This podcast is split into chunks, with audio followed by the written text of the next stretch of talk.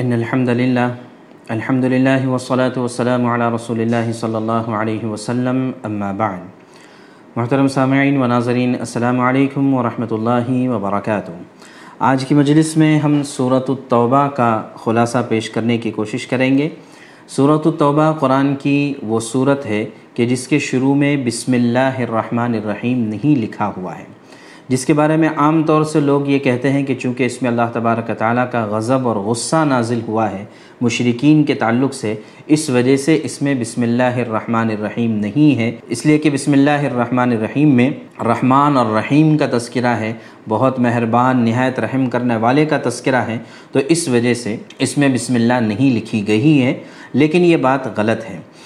اصل بات یہ ہے کہ صحابہ کرام کے درمیان جب صحابہ کرام کے زمانے میں قرآن پاک کو جمع کیا گیا تو اس وقت میں اس بارے میں اختلاف رہا کہ یہ مستقل الگ صورت ہے، یہ سورہ انفال ہی کا حصہ ہے۔ اس لیے کہ مضمون دونوں کا ایک جیسا ہی ہے۔ آپ سورہ انفال کی تفسیر اور خلاصہ سن چکے ہیں۔ سورہ توبہ میں بھی تقریباً اسی طرح کا مضمون ہے یعنی جنگ کی تمام باتیں اور مشرقین کے ساتھ کیسا معاملہ کرنا چاہیے، یہود اور نصارہ کے ساتھ کیسا معاملہ کرنا چاہیے، یہ تمام چیزیں اس صورت میں بیان کی گئی ہیں۔ تو مضمون تقریباً ایک جیسا ہے۔ تو بعض صحابہ کرام کی رائے تھی کہ یہ ایک ہی صورت ہے، انفال اور توبہ، اور بعض صحابہ کرام کی رائے تھی کہ نہیں، یہ الگ ہے۔ تو اس وجہ سے صرف صورت کا عنوان لگا دیا گیا ہے، بسم اللہ الرحمن الرحیم، نہیں لکھی گئی ہے۔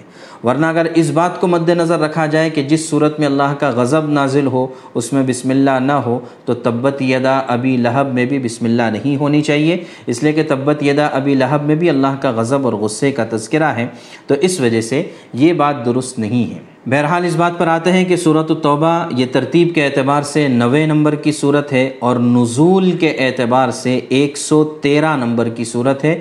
کل ایک سو چودہ صورتیں قرآن میں ہیں تو ایک سو تیرہ نمبر کی یہ صورت ہے۔ یعنی آخری وقت میں یہ نازل ہونے والی صورتوں میں سے ہیں اس کی ایک سو انتیس آیات ہے اور سولہ رکوع ہے۔ یہ مدینہ منورہ میں نازل ہوئی اور اللہ کے نبی صلی اللہ علیہ وسلم کے آخری دور میں یہ صورت نازل ہوئی ہے۔ اور سورہ انفال ہی کی تقریباً مضامین اس میں بیان کیے گئے ہیں۔ یہ صورت فتح مکہ کے بعد نازل ہوئی ہے۔ اس لیے کہ عرب کے بہت سارے قبائل اس بات کے انتظار میں تھے کہ قریش کا اللہ کے نبی صلی اللہ علیہ وسلم کے ساتھ کیا معاملہ ہوتا ہے۔ اس لیے کہ صلح حدیبیہ ہو چکی تھی، تو لہٰذا لوگ اس انتظار میں تھے کہ اللہ کے نبی صلی اللہ علیہ وسلم اور قریش کے درمیان کیا معاملات چلتے ہیں۔ اگر قریش ایمان لائیں گے تو سارے عرب کے لوگ بھی ایمان لانے کے لیے تیار تھے۔ لیکن ہوا یہ کہ قریش نے معاہدہ توڑ دیا اور اللہ کے نبی صلی اللہ علیہ وسلم نے بغیر کسی خون ریزی اور مزاحمت کے مکہ مکرمہ کو فتح کر لیا۔ اس سے قریش مکہ کی کمر ٹوٹ گئی اور عرب کے دیگر قبائل یہ خود بخود اسلام میں داخل ہونے شروع ہو گئے۔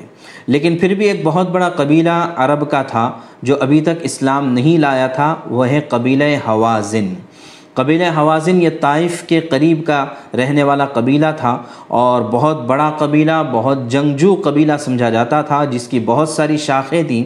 ان میں سے ایک شاخ قبیلہ ثقیف بھی تھا، جو قبیلہ ثقیف طائف میں آباد تھا اور جس نے اللہ کے نبی صلی اللہ علیہ وسلم کو جو پریشانیاں اور جو تکلیفیں دی تھی، جس کا تذکرہ ہم سنتے رہتے ہیں۔ تو اب جب اکثر عرب کے قبائل اسلام میں داخل ہونے شروع ہو گئے تھے تو اللہ تبارک تعالیٰ کے حکم سے اللہ کے نبی صلی اللہ علیہ وسلم کا منشا یہ تھا کہ اب جزیرت العرب کو اب اسلام کا مرکز اور سینٹر بنا دیا جائے اور یہاں سے بت پرستی اور شرک کو ختم کر دیا جائے، اس لیے کہ یہیں پر بیت اللہ ہے اور بیت اللہ اللہ کا گھر ہے، اللہ کے گھر میں شرک اور بت پرستی نہیں ہو سکتی۔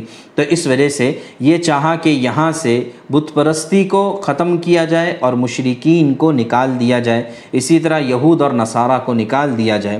لیکن یہ ایک ساتھ یہ سارا پلان نہیں ہوا۔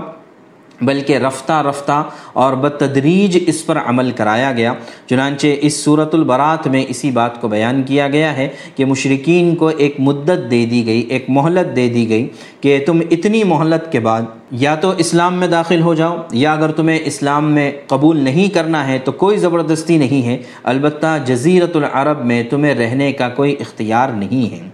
یہود اور نصارہ کے ساتھ بھی یہی معاملہ کیا گیا، لیکن اللہ کے نبی صلی اللہ علیہ وسلم کے زمانے میں ایسا کچھ نہیں کیا گیا، بلکہ آپ نے وصیت فرمائی تھی اور آپ کی وصیت کے مطابق حضرت عمر رضی اللہ تعالیٰ عنہ کے زمانے میں جا کر یہود اور نصارہ کو بھی جزیرت العرب سے نکال دیا گیا۔ اب جزیرت العرب کے بعد وہاں پر جو سب سے قریبی ریاست تھی وہ سلطنت روم تھی، رومن امپائر تھی۔ اور رومن امپائر یہ عربوں کی اور اللہ کے نبی صلی اللہ علیہ وسلم کی اس ابھرتی ہوئی طاقت کو دیکھ رہی تھی ابزرو کر رہی تھی۔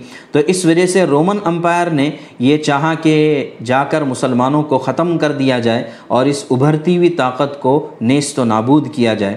اللہ کے نبی صلی اللہ علیہ وسلم کو اس بات کی اطلاع ملی۔ آپ نے اس کی تصدیق کرائی اور پھر یہ چاہا کہ بجائے وہ ہم پر حملہ کرنے کے، ہم خود آگے بڑھ کر حملہ کریں گے۔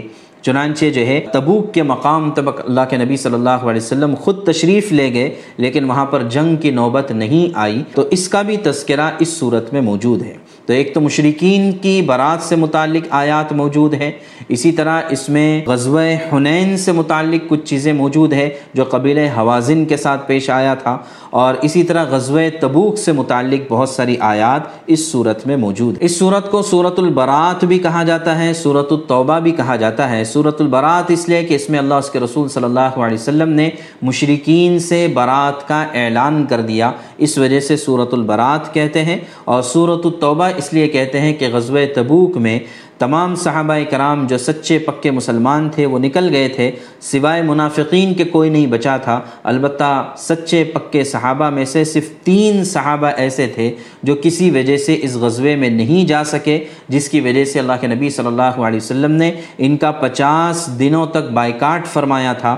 اور پھر اس کے بعد قرآن کی آیات نازل ہوئی، جس کی وجہ سے ان کی توبہ قبول ہوئی۔ تو چونکہ اس توبہ کا ذکر اس میں ہے، اس وجہ سے اس صورت کا نام بھی سورت التوبہ ہے۔ چنانچہ اس صورت میں اگر کوئی پیچھے سے تلاوت کرتا آ رہا ہے اور یہ صورت شروع کرنے جا رہا ہے تو اب بسم اللہ الرحمن الرحیم نہیں پڑے گا۔ لیکن اگر قرات کی ابتدا ہو رہی ہے، ابھی تلاوت شروع کر رہا ہے، تو اعوذ باللہ کے ساتھ بسم اللہ بھی پڑھیں گے اور پھر براءتم من اللہ و رسول ہی الدین آحتم من المشرقین یہ صورت کی تلاوت شروع ہوگی۔ اس صورت کو بھی سمجھنے سے پہلے وہی بات ذہن میں رکھنا چاہیے جو صورت الانفال کے سلسلے میں ذہن میں رکھنی چاہیے تھی کہ یہ صورت حالت جنگ میں نازل ہو رہی ہے، یہ عام حالات کے اعتبار سے نہیں ہے۔ تو لہٰذا جنگ میں فوجی جرنیل اور کمانڈر جس طریقے سے بات کرتا ہے، اسی طرح کا انداز اس صورت میں بھی آپ کو ملے گا۔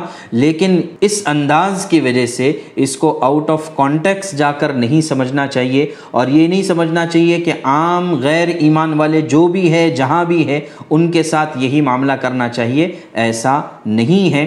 بلکہ یہ اسلامی ریاست اور اسلامک اسٹیٹ کے قائم ہونے کے بعد جو اصول اور ضوابط ہوتے ہیں، اس کو ان دونوں صورتوں میں بیان کیا گیا ہے۔ چنانچہ آئیے اس صورت کا خلاصہ ہم دیکھنے کی کوشش کرتے ہیں۔ تو یہ صورت کی پہلی آیت شروع ہوتی ہے براءت من اللہ و رسول الدین من المشرقین کہ مسلمانوں، یہ اللہ اس کے رسول کی طرف سے دستبرداری کا اعلان ہے ان تمام مشرقین کے خلاف جن سے تم نے معاہدہ کیا ہوا ہے۔ یہاں پر یہ بات سمجھ لینا چاہیے کہ مسلمانوں کے بہت سارے غیر ایمان والوں کے ساتھ معاہدے تھے، بلکہ یہ کہا جائے کہ چار قسم کے مشرقین تھے۔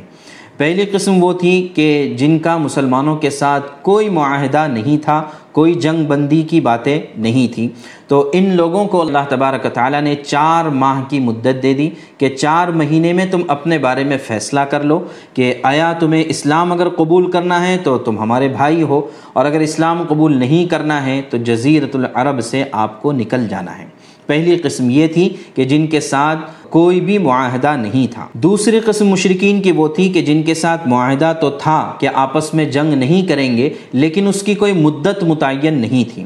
چنانچہ ان کے لیے بھی یہی اعلان کیا گیا کہ چار مہینے آپ کے معاہدے کی مدت رہے گی، اس میں بھی آپ فیصلہ کر لیں کہ آپ کو کیا کرنا ہے۔ چنانچہ آگے اللہ تبارک تعالیٰ فرماتے ہیں فصیح فی الارض اربعت اشہر وعلموا انکم غیر معجز اللہ وان اللہ مخزی الکافرین لہذا اے مشرکو تمہیں چار مہینے تک اجازت ہے کہ تم عرب کی سرزمین میں آزادی سے گھومو، پھرو، اور یہ بات جان رکھو کہ تم اللہ کو عاجز نہیں کر سکتے، اور یہ بات بھی کہ اللہ اب کافروں کو رسوا کرنے والا ہے۔ اور یہ اعلان اللہ کے نبی صلی اللہ علیہ وسلم نے حج کے موقع پر حضرت علی رضی اللہ تعالیٰ عنہ کو بھیج کر کرایا تھا۔ اس لیے کہ سن ہجری آٹھ میں مکہ فتح ہو گیا تھا۔ اس کے بعد سن ہجری نو میں اللہ کے نبی صلی اللہ علیہ وسلم نے حج کے لیے حضرت صدیق اکبر رضی اللہ تعالیٰ عنہ کو بھیجا تھا۔ خود تشریف نہیں لے گئے تھے۔ اور پھر بعد میں حضرت علی رضی اللہ عنہ کو بھی بھیجا اور جا کر یہ اعلان کروا دیا کہ آج کے بعد سے یعنی اس سال کے بعد سے کوئی بھی مشرق بیت اللہ میں داخل نہیں ہوگا۔ اس کی وجہ یہ تھی کہ عربوں میں جب بھی کوئی جنگ بندی کا معاہدہ کرنا ہوتا، یا اس سلسلے میں قبائل کا آپس میں جو بھی معاملات ہوتے تھے، عرب کے لوگ حج کے موسم میں ایک ساتھ جمع ہو جاتے، اس موقع پر اعلانات کیے جاتے تاکہ سب کو پتہ چل جائے کہ دو قبیلوں کے کیا معاملات چل رہے ہیں۔ چنانچہ اب چونکہ مکہ فتح ہو چکا تھا، کنٹرول مسلمانوں کا تھا، تو اس وجہ سے اللہ کے نبی صلی اللہ علیہ وسلم نے اعلان کروا دیا۔ حضرت علی رضی اللہ عنہ کے ذریعے سے کہ آج کے بعد اگلے سال سے کوئی بھی مشرق حج کرنے کے لیے بیت اللہ نہیں آئے گا یا بیت اللہ میں داخل نہیں ہوگا۔ اس کے بعد تیسری قسم تھی مشرقین کی کہ جنہوں نے اللہ کے نبی صلی اللہ علیہ وسلم کے ساتھ معاہدہ کیا تھا، لیکن انہوں نے بدعہدی کی تھی، معاہدہ توڑ دیا تھا۔ جیسے مشرقین مکہ کہ انہوں نے حدیبیہ کے موقع پر صلح حدیبیہ کی تھی اور بعد میں چل کر اس کو توڑ دیا تھا۔ چنانچہ اگلی آیات میں اسی بات کا ذکر آ رہا ہے کہ فعیدن صلاح الاشہر الحرم فقت المشرقین حیث وجدتموہم، کہ یہ آیات نازل ہو رہی ہے حج کے موقع پر، چنانچہ حج کا مہینہ ذوالحجہ، یہ مہینہ جو ہے اشہر حرم میں، اور حرمت والے احترام والے مہینوں میں آتا ہے کہ جس میں قتل و قتال نہیں کیا جاتا تھا، جنگ نہیں کی جاتی تھی زمانہ جاہلیت میں بھی۔ اور پھر ذوالحجہ کے بعد، ذوالحجہ کے بعد مہینہ آتا ہے محرم کا، تو محرم کے مہینے میں بھی لڑائی نہیں کی جاتی ہے، جنگ و جدال نہیں کیا جاتا۔ تو اس وجہ سے اللہ تبارک تعالیٰ نے ارشاد فرمایا فعدن صلاح الاشہر الحرم، کہ جب جو ہے حرمت والے مہینے ختم ہو جائیں گے، تب تک جو ہے مشرقین کو مہلت ملے گی۔ ان مشرقین کو کہ جنہوں نے بد عہدی کی تھی، اور اللہ کے نبی صلی اللہ علیہ وسلم سے وعدے کو توڑا تھا، ان کو بھی مہلت ملے گی، لیکن احترام والے مہینے ختم ہونے تک۔ چنانچہ تقریباً ایک سوا مہینہ بچا تھا حج کے بعد سے۔ چنانچہ تقریباً ایک سے ڈیڑھ مہینہ سے زائد بچا تھا کہ جس میں وہ لوگ اپنے بارے میں فیصلہ کر سکتے تھے کہ یا تو اسلام قبول کر لیں یا تو پھر جو ہے جزیرت العرب سے باہر چلے جائیں۔ اور چوتھی قسم تھی مشرقین عرب کی کہ جنہوں نے اللہ کے نبی صلی اللہ علیہ وسلم کے ساتھ معاہدہ کیا تھا اور ابھی تک کوئی بدعہدی نہیں کی تھی۔ تو ان کے بارے میں یہ فرمایا گیا الدین آحت تم من المشرقین ثم لم ينقصوكم شيئا ولم يظاهروا علیکم احدا فاتموا اليهم عهدهم الى مدتہم کہ جنہوں نے آپ سے بدعہدی نہیں کی، آپ کے خلاف تلوار نہیں اٹھایا تو پھر ان لوگوں کے ساتھ آپ اپنے معاہدے کو جاری رکھ سکتے ہیں۔ تو اب اندازہ ہو سکتا ہے کہ یہ جو آیات ہے اور ان میں جو سخت باتیں کہی گئی ہے وہ تمام مشرقین کے لیے نہیں ہیں، بلکہ ان مشرقین کے لیے ہے کہ جنہوں نے بدعہدی کی تھی یا یہ کہ جو شرک کے ساتھ جزیرت العرب میں رہنا چاہتے تھے ان کے خلاف یہ ساری باتیں ارشاد فرمائی گئی چنانچہ یہ کہا کہ فعدن صلاح الاشہر الحرم، جب حرمت والے مہینے ختم ہو جائیں تو فقت المشرقین حیث وجدتموہم تو جہاں کہیں بھی مشرقین کو تم پاؤ، وہاں پر ان کو قتل کرو۔ تو اب سمجھ لینا چاہیے، یہاں پر مشرقین سے تمام غیر ایمان والے مراد نہیں ہیں، بلکہ وہ مشرقین عرب مراد ہے جنہوں نے اللہ کے نبی صلی اللہ علیہ وسلم کے ساتھ بدعہدی کی تھی، معاہدے کو توڑا تھا، ان کے بارے میں حکم ہے۔ اب ہم دیکھتے ہیں، اگر ہم اس چیز کو آج کے حالات کے اعتبار سے اگر دیکھنا چاہیں، ہمیں یاد ہوگا کہ انیس سو سینتالیس میں جب ہندوستان کے دو ٹکڑے کیے گئے اور ایک ملک جو ہے مسلمانوں کے نام پر بنایا گیا، حالانکہ ہندوستانی مسلمانوں نے کبھی بھی اس کی تائید نہیں کی تھی اور دو قومی نظریے کو کبھی بھی نہیں مانا تھا۔ لیکن بہرحال یہ جو ہے حسن اتفاق تھا یا سوء اتفاق تھا کہ یہ ایک ملک قائم ہو گیا اور پھر یہ طے ہو گیا کہ اب یہاں کے مسلمان جو جانا چاہتے ہیں وہ وہاں چلے جائیں۔ لیکن اس کے لیے کوئی مدت طے نہیں کی گئی تھی اور تاریخ اس بات پر گواہ ہے کہ محض یہاں سے وہاں جانے میں اور وہاں سے یہاں آنے میں لاکھوں انسانوں کا قتل عام ہوا ہے اور جو ہے لوگوں کی لاشوں پر لاشیں چڑھ گئی، انبار لگ گیا تھا، صرف یہاں سے وہاں منتقل ہونے میں۔ کوئی مدت متعین نہیں کی گئی تھی اور بظاہر آپس میں کوئی دشمنی نہیں تھی، اس کے باوجود لاکھوں جانیں چلی گئی اور یہاں پر وہ مشرقین عرب ہے جنہوں نے بیس سال تک اللہ کے نبی صلی اللہ علیہ وسلم کو، مسلمانوں کو ستایا، پریشان کیا، ظلم کیا، یہاں تک کہ قتل کرنے کی کوشش کی۔ اب جب پورا پورا کنٹرول مسلمانوں کا حاصل ہوا، تو اب ایسا نہیں ہوا کہ جہاں کوئی مشرق مل جائے اس کو قتل کر دیا جائے، بلکہ اعلان کیا گیا۔ اور ایسا اعلان کہ وہ عرب میں معتبر سمجھا جاتا ہے حج کے موقع کا اعلان کہ بھئی جنہوں نے ہمارے ساتھ بدعہدی کی ہے، ان کو بھی مہلت ملے گی کہ جب تک کہ احترام والے مہینے ختم نہیں ہو جاتے۔ اور جنہوں نے ہم سے معاہدہ کر رکھا ہے، مدت متعین نہیں ہے، اب ان کی مدت متعین ہو جائے گی چار مہینے تک کی۔ چار مہینے کے بعد اب کوئی یہاں پر نہ رہے۔ تو ظاہر ہے کہ اس پوری مدت میں یعنی چاہے حرمت والے مہینے ختم ہو گئے یا چار مہینے ختم ہونے کے بعد کسی کا بھی قتل عام نہیں کیا گیا، یا تو وہ لوگ مسلمان ہو گئے، یا تو پھر جو ہے سرزمین عرب سے نکل کر باہر چلے گئے۔ یہ ہے اسلام کا معاملہ غیر ایمان والوں کے ساتھ۔ ایسا نہیں ہے کہ جہاں کہیں کوئی مشرق مل جائے اس کو قتل کر۔ بلکہ آگے اللہ تبارک تعالیٰ نے فرمایا، فَإِن تَابُوا وَأَقَامُوا الصَّلَاةَ وَآتَوُوا الزَّكَاةَ فَخَلُّوا سَبِيلَهُمْ۔ کہ اگر جو ہے یہ لوگ نماز قائم کریں، توبہ کریں زکوٰۃ ادا کرے، دو عمل خالی کرے۔ ایک تو ایمان لے آئیں، دوسرا نماز قائم کرے، تیسرا زکوٰۃ ادا کرے۔ فخلو سبیلہم تو ان کا راستہ چھوڑ دو۔ ان اللہ غفور الرحیم بے شک اللہ تبارک تعالیٰ بھی معاف کرنے والے، رحم کرنے والے ہیں۔ اگلی اور ایک آیت جو ارشاد فرمائی بڑی عجیب ہے، فرمایا کہ وہ ان احد من المشرقین استجار کا کہ یہ جو اعلان کیا گیا تھا کہ احترام والے مہینے ختم ہونے کے بعد اب اگر کوئی مشرق ملتا ہے تو اس کو قتل کر دیا جائے گا۔ اس موقع پر بھی اگر مان لیجیے کوئی مشرق سامنے آ گیا اور مسلمان اس کو قتل کرنا چاہتا ہے، لیکن قرآن یہ کہہ رہا ہے، اگر ایسے موقع پر حالانکہ مدت پوری ہو چکی ہے اور اعلان بھی بتایا جا چکا تھا، تو اب ہونا یہ چاہیے کہ کسی بھی طرح سے معافی کی کوئی گنجائش نہ ہو، لیکن قرآن یہ کہتا ہے کہ اگر پھر بھی وہ تم سے امن چاہیں۔ اور تم سے پناہ چاہے فجر ہو تو پھر بھی پناہ ان کو دے دو، حتیٰ یسمع کلام اللہ، یہاں تک کہ یہ اللہ کا کلام سن لے یعنی اسلام کا پیغام سن لے، ثم ابلغ منا اور پھر انہیں امن کی جگہ پر پہنچا دو۔ یعنی اگر یہ تم سے لڑائی نہیں کرتے ہیں، تو پھر بھی ان کو قتل کرنے کی ضرورت نہیں ہے، بلکہ ان تک اسلام کا، قرآن کا پیغام پہنچا دو، اور یہ امن والی جگہ پر جانا چاہتے ہیں، وہاں پر ان کو پہنچا دو۔ تو یہ ہے اسلام کا عدل اور انصاف اور جو ہے رحم کا نظام کہ مدت ختم ہونے کے بعد بھی اگر کوئی مشرق پناہ مانگتا ہے تو اس کو پناہ دے دی جائے۔ اس کے بعد اللہ تبارک تعالیٰ نے آیت نمبر سات سے لے کر آیت نمبر سولہ میں اس بات کو واضح کیا ہے کہ کفار قریش کا جو ذکر آیا اور انہوں نے جو بدعہدی کی اور مسلمانوں کو تاکید کی گئی کہ ان کے ساتھ یہ یہ معاملہ کیا جائے، تو ان تمام آیات میں اللہ تبارک تعالیٰ نے بتایا ہے کہ کیوں ان مشرقین پر بھروسہ نہیں کیا جا سکتا ہے؟ اس لیے کہ ان لوگوں نے اس سے پہلے بھی مسلمانوں کے عہد کو توڑا تھا، اللہ کے عہد کو توڑا تھا، تو اس وجہ سے اب ان پر بھروسہ نہیں کیا جا سکتا ہے۔ نیز یہ کہ ان کا حال یہ ہے کہ لا يرقبون فی مؤمن الا ولا ذمہ، کہ یہ لوگ مسلمان مسلمانوں کے ساتھ کوئی رحم کا یا آسانی کا معاملہ نہیں کرتے ہیں، بلکہ یہ زیادتیاں کرتے ہیں۔ تو اس وجہ سے بھی کہا کہ وَإِن نَكَثُوا أَيْمَانَهُم مِّن بَعْدِ عَهْدِهِمْ وَطَعَنُوا فِي دِينِكُمْ فَقَاتِلُوا أَئِمَّةَ الْكُفْرِ۔ کہ اب جو ہے جن لوگوں کے ساتھ معاہدہ باقی ہے، اگر ان میں سے کوئی اگر ایمان والوں کو پریشان کرنا چاہتا ہے یا معاہدہ توڑنا چاہتا ہے، تو اب ان کے جو بڑے ہیں اور ان کے جو مقابلہ کرنے والے لوگ ہیں ان کو بھی اب قتل کیا جائے گا۔ تو لہٰذا ان تمام آیات میں اللہ تبارک تعالیٰ نے اسی بات کو بتایا ہے کہ یہ چونکہ بھروسہ کرنے کے لائق اور قابل نہیں ہے اس وجہ سے ان کے ساتھ یہ معاملہ کیا جائے گا۔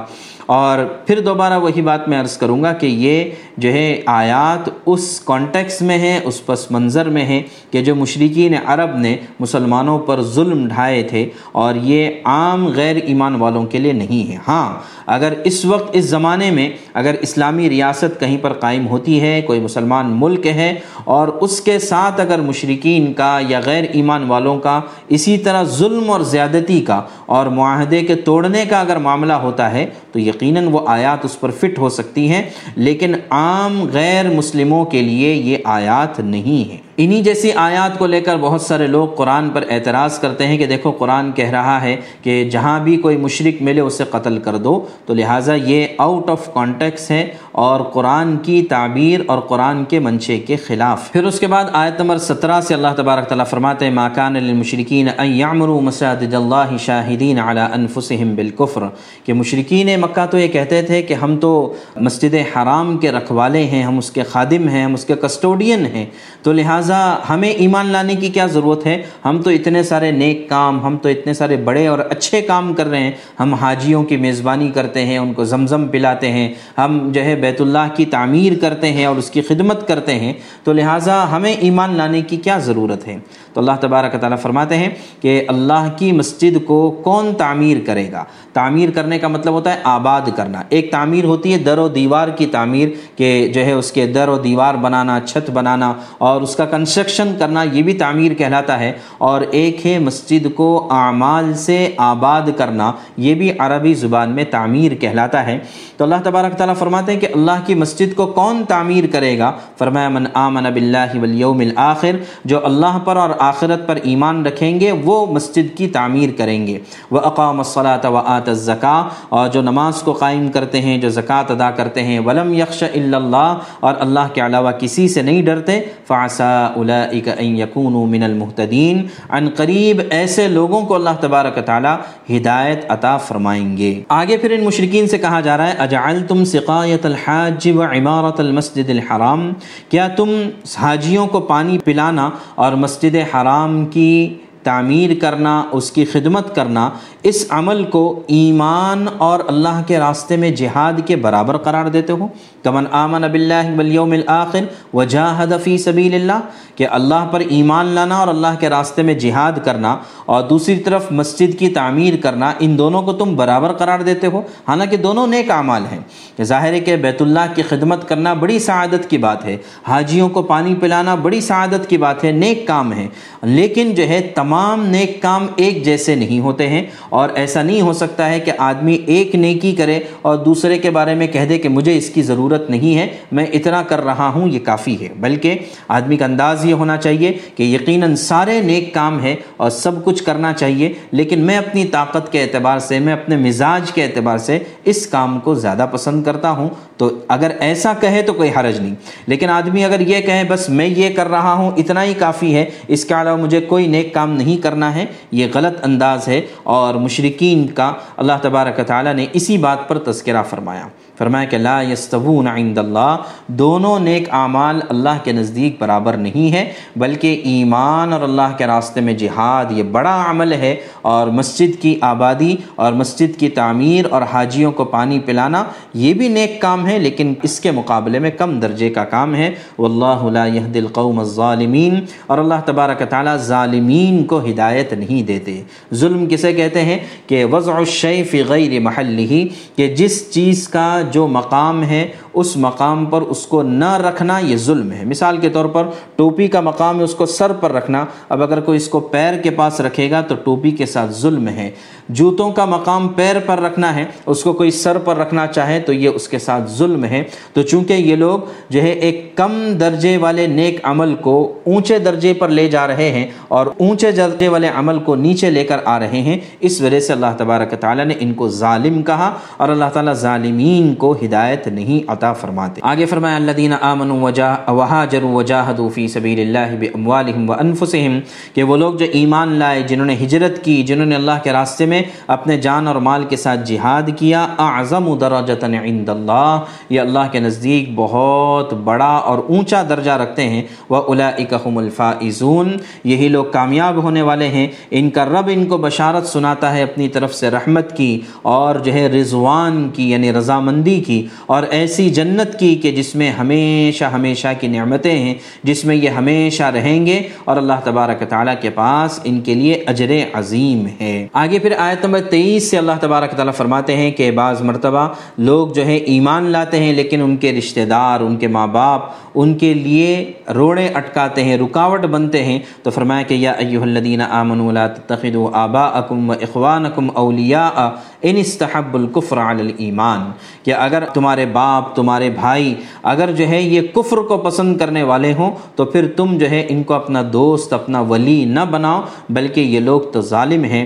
بلکہ آگے چل کے فرمایا کہ نبی پاک صلی اللہ علیہ وسلم، آپ ایمان والوں سے کہہ دیجیے کہ اگر تمہارے باپ، تمہارے بیٹے اور تمہارے بھائی اور تمہاری بیویاں اور تمہارا کنبا اور تمہارا مال اور تمہاری تجارتیں جس کے نقصان سے تم ڈرتے ہو اور تمہارے گھر بار جس میں رہنا تم بہت پسند کرتے ہو، اگر یہ زیادہ محبوب ہو جائیں، یہ تمام چیزیں زیادہ محبوب ہو جائیں، اللہ کے مقابلے میں، رسول اللہ کے مقابلے میں اور اللہ کے راستے میں جہاد کرنے کے مقابلے میں، تو فتح ربسو حتیٰ یتی اللہ بمر تو انتظار کرو کہ اللہ اپنا فیصلہ لے کر آ جائے گا۔ یعنی ایمان والوں کو بھی چاہیے کہ یہ دنیاوی جتنی بھی رغبت کی چیزیں ہیں یا دنیاوی جتنی بھی محبت کی چیزیں ہیں، ان سب کی محبتیں کم ہونی چاہیے اللہ اس کے رسول صلی اللہ علیہ وسلم اور دین کی محنت کے مقابلے میں۔ یہاں تک کہ مشرقین عرب کا تذکرہ تھا۔ اب اس کے بعد آیت نمبر پچیس سے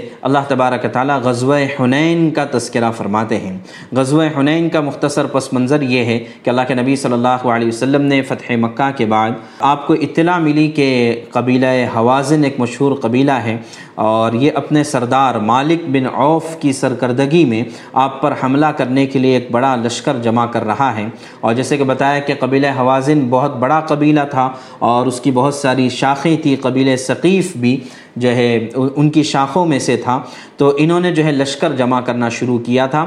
چنانچہ علماء نے لکھا ہے کہ تقریباً چوبیس ہزار سے لے کر اٹھائیس ہزار تک کا ایک لشکر انہوں نے جمع کیا تھا مکہ پر حملہ کرنے کے لیے۔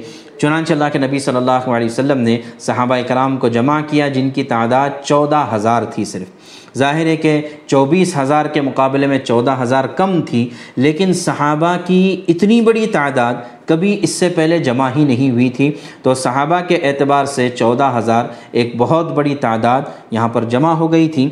تو ایسے موقع پر بعض صحابہ کرام کے زبان سے یہ نکل گیا کہ اب تو ہم چودہ ہزار ہے اب ہم کو کوئی مغلوب نہیں کر سکتا ہے، ہم ہر ایک پر غالب آ جائیں گے۔ تو تھوڑا سا بعض صحابہ کے دل میں یہ بات آ گئی کہ ہماری تعداد زیادہ ہے۔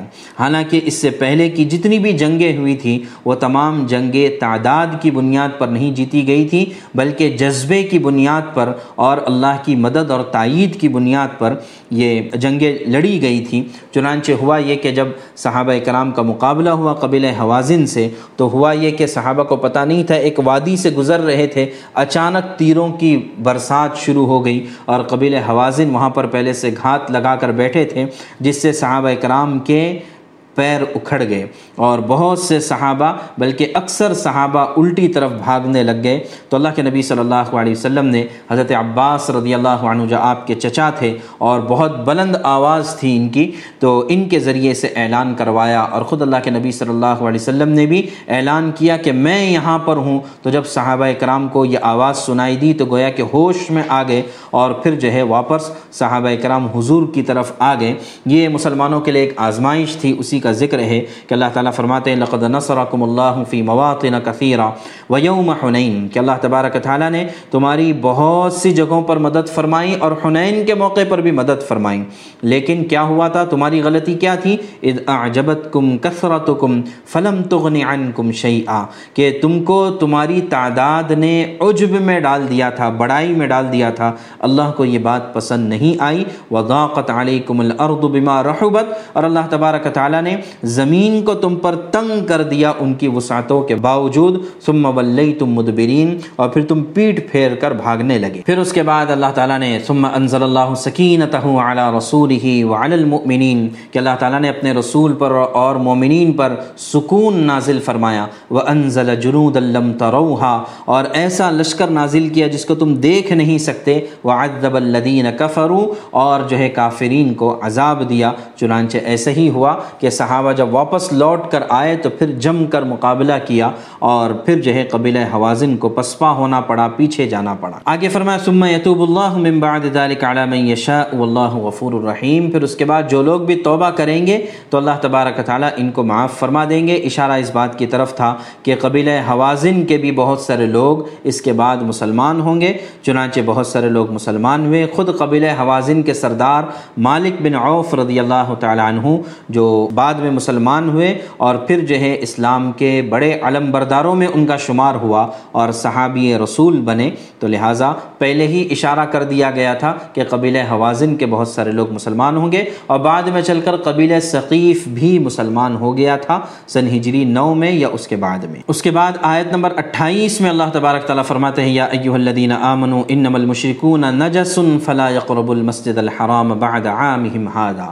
اے ایمان والو، مشرکین ناپاک ہے، لہٰذا وہ مسجد حرام کے قریب نہ آئے اس سال کے بعد۔ یہ اصل میں وہی اعلان برات تھا اور اسی طرح حج کے موقع کا اعلان تھا کہ مشرقین ناپاک ہے ناپاک ہونے کا مطلب ان کے جسم ناپاک ہے یہ مطلب نہیں ہے، بلکہ ان کا عقیدہ ناپاک ہے، دل ناپاک ہے۔ اور ہم جو ہے سرزمین عرب کو اس ناپاکی سے ختم کرنا چاہتے ہیں، پاک کرنا چاہتے ہیں۔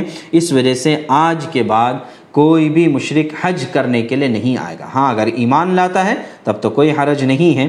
تو اس سے یہ پتہ چلا کہ مسجد حرام کے آس پاس میں کوئی مشرق داخل نہیں ہو سکتا۔ چنانچہ آج بھی حدود حرم کے پاس وہاں پر ایک بڑی سی تختی لگائی ہوئی ہے، بورڈ لگا ہوا ہے کہ اس کے آگے کوئی غیر مسلم نہیں جا سکتا ہے۔ اس پر اعتراض ہوتا ہے کہ بھئی غیر مسلموں کو بیت اللہ میں جانے کی اجازت کیوں نہیں ہے؟ تو اس کا آسان سا جواب یہ ہے کہ بالکل جو ہے جا سکتا ہے، لیکن ہر ملک میں ہر آدمی جا سکتا ہے۔ البتہ وہاں کا ویزا لینا ضروری ضروری ہے۔ آدمی کسی بھی ملک میں جا سکتا ہے، اگر اس نے شرائط پورے کر دیے ہیں اور ویزا حاصل کر لیا ہے تو بالکل جا سکتا ہے۔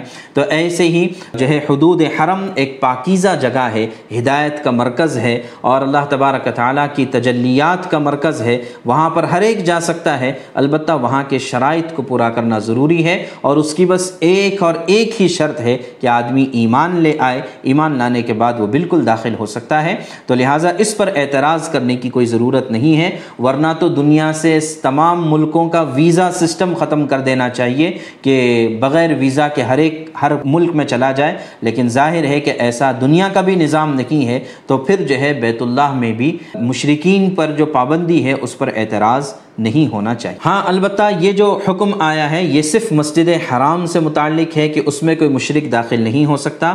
البتہ عام مساجد جتنے بھی ہیں، اگر جو ہے غیر ایمان والے پاک صاف ہیں، نہا دھو کر اگر آئے ہیں، تو یہ عام مسجدوں میں داخل ہو سکتے ہیں۔ اس پر ان کو منع کرنا ضروری نہیں ہے۔ اس کے بعد آیت نمبر اٹھائیس میں جب یہ اعلان کیا گیا کہ آج کے بعد کوئی مشرقین حج کرنے کے لیے نہ آئیں تو اس سے ایک بڑا نقصان ہو سکتا تھا، وہ یہ کہ حج کا جو موقع ہوتا تھا، وہ حج کا موقع صرف عبادت کا موقع نہیں ہوتا، بلکہ تجارت کا ایک بہت بڑا موقع ہوتا تھا۔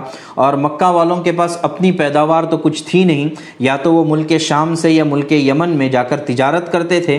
اور تجارت کے لیے بھی ہر آدمی اتنے دور نہیں جا پاتا تھا۔ تو حج کے موقع پر مکہ والوں کی ایک اچھی خاصی کمائی ہو جاتی تھی، ان کی معیشت چل جاتی تھی۔ اور آج بھی یہی حال ہے کہ مکہ والے حج کے موسم میں اتنا کما لیتے ہیں کہ وہ سال بھر کے لیے ان کا کافی ہو جاتا ہے۔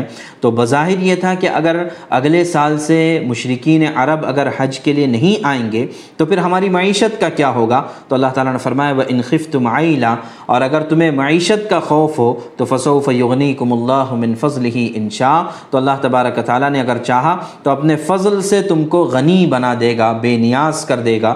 چنانچہ ایسے ہی ہوا کہ اس کے بعد سے اللہ تبارک تعالیٰ نے ایسا ایسا نظام بنایا اور آج تک چلا آ رہا ہے کہ اللہ تبارک تعالیٰ نے کبھی بھی ایسا نہیں ہوا کہ مکہ والے فقر اور فاقے میں مبتلا ہو گئے ہوں۔ ساری دنیا کی تجارتیں وہاں پر ہوتی ہے سارے دنیا کے پھل فروٹ وہاں پر آتے ہیں اور بے موسم کے پھل آپ کو مکہ مکرمہ میں کھانے کے لیے مل سکتے ہیں۔ یہاں تک مشرقین مکہ کا سارا تذکرہ تھا۔ آگے آیت نمبر انتیس سے اللہ تبارک تعالیٰ اہل کتاب کا ذکر فرما رہے ہیں کہ قاتل الدین یؤمنون باللہ ولا بالیوم الاخر، کہ ان لوگوں سے بھی قتال کرو جو اللہ پر ایمان نہیں رکھتے، آخرت پر ایمان نہیں رکھتے، اور اللہ اور اس کے رسول کی حرام کردہ چیزوں کو حرام نہیں سمجھتے، اور اللہ کے دین کو دین نہیں سمجھتے۔ ان لوگوں سے بھی قتال کرو جن کو ہم نے کتابیں دے رکھی تھی یعنی اہل کتاب ہے، یہود اور نصارہ ہے ہاں اگر زبردستی ان کو مسلمان نہیں بنانا ہے، اگر وہ یہاں پر رہنا چاہتے ہیں تو انہیں جزیہ دے کر رہنا پڑے گا۔ جزیہ جو ہے، یہ ایک قسم کا ٹیکس ہوتا تھا جو غیر مسلموں سے لیا جاتا تھا ان کے جان اور مال کی حفاظت کے سلسلے میں۔ یعنی وہ اسلامی ریاست میں رہ سکتے ہیں، انہیں زبردستی مسلمان نہیں بنایا جائے گا۔ البتہ اپنے جان مال کی حفاظت کا وہ ٹیکس ادا کریں گے، اور ٹیکس بھی وہ لوگ ادا کریں گے جو مرد ہیں اور لڑنے کی صلاحیت اور طاقت رکھتے ہیں۔ وہ لوگ صرف ٹیکس ادا کریں گے، چنانچہ بوڑھوں سے، اسی طرح عورتوں سے، بچوں سے، اسی طرح ان کے مذہب کے جو راہب اور پادری ہوتے تھے جو جو ہے عبادت کرتے تھے ایک جگہ پر رہتے ہوئے، ان سے کوئی ٹیکس وصول نہیں کیا جاتا تھا۔ صرف جو جوان لوگ ہوتے تھے، مقابلہ کرنے کی صلاحیت رکھتے ہیں، صرف ان سے ٹیکس لیا جاتا تھا، وہ بھی معمولی ہوتا تھا، بہت زیادہ نہیں ہوتا تھا۔ اسی طرح مسلمانوں سے بھی جو ہے مال وصول کیا جاتا تھا اور وہ زکوٰۃ کی شکل میں ڈھائی فیصد وصول کیا جاتا تھا۔ تو لہٰذا مسلمان زکوٰۃ ادا کرتے تھے اور غیر مسلمین جزیہ ادا کرتے تھے۔ تو دونوں میں بظاہر کوئی فرق نہیں ہے، مقدار کا فرق ہوتا تھا۔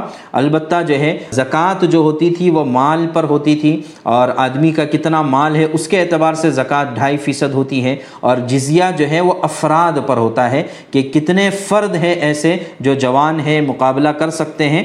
ان کے اعتبار سے جزیہ لیا جاتا تھا۔ عورتوں، مردوں، بچوں اور راہبوں سے کوئی جزیہ نہیں لیا جاتا تھا۔ البتہ اس کے بعد اللہ کے نبی صلی اللہ علیہ وسلم نے اپنی وفات سے پہلے یہ بات ارشاد فرما دی تھی۔ وصیت فرمائی تھی کہ اخرج الیہود من جزیرت العرب، کہ یہود اور نصارہ کو جزیر عرب سے نکال دو۔ چنانچہ بعد میں حضرت عمر رضی اللہ تعالیٰ عنہ نے اس وصیت پر عمل فرمایا تھا اور مدینہ منورہ سے قریب خیبر کا علاقہ تھا جہاں پر یہود آباد تھے۔ حضرت عمر رضی اللہ عنہ نے ان کو وہاں سے نکال دیا تھا۔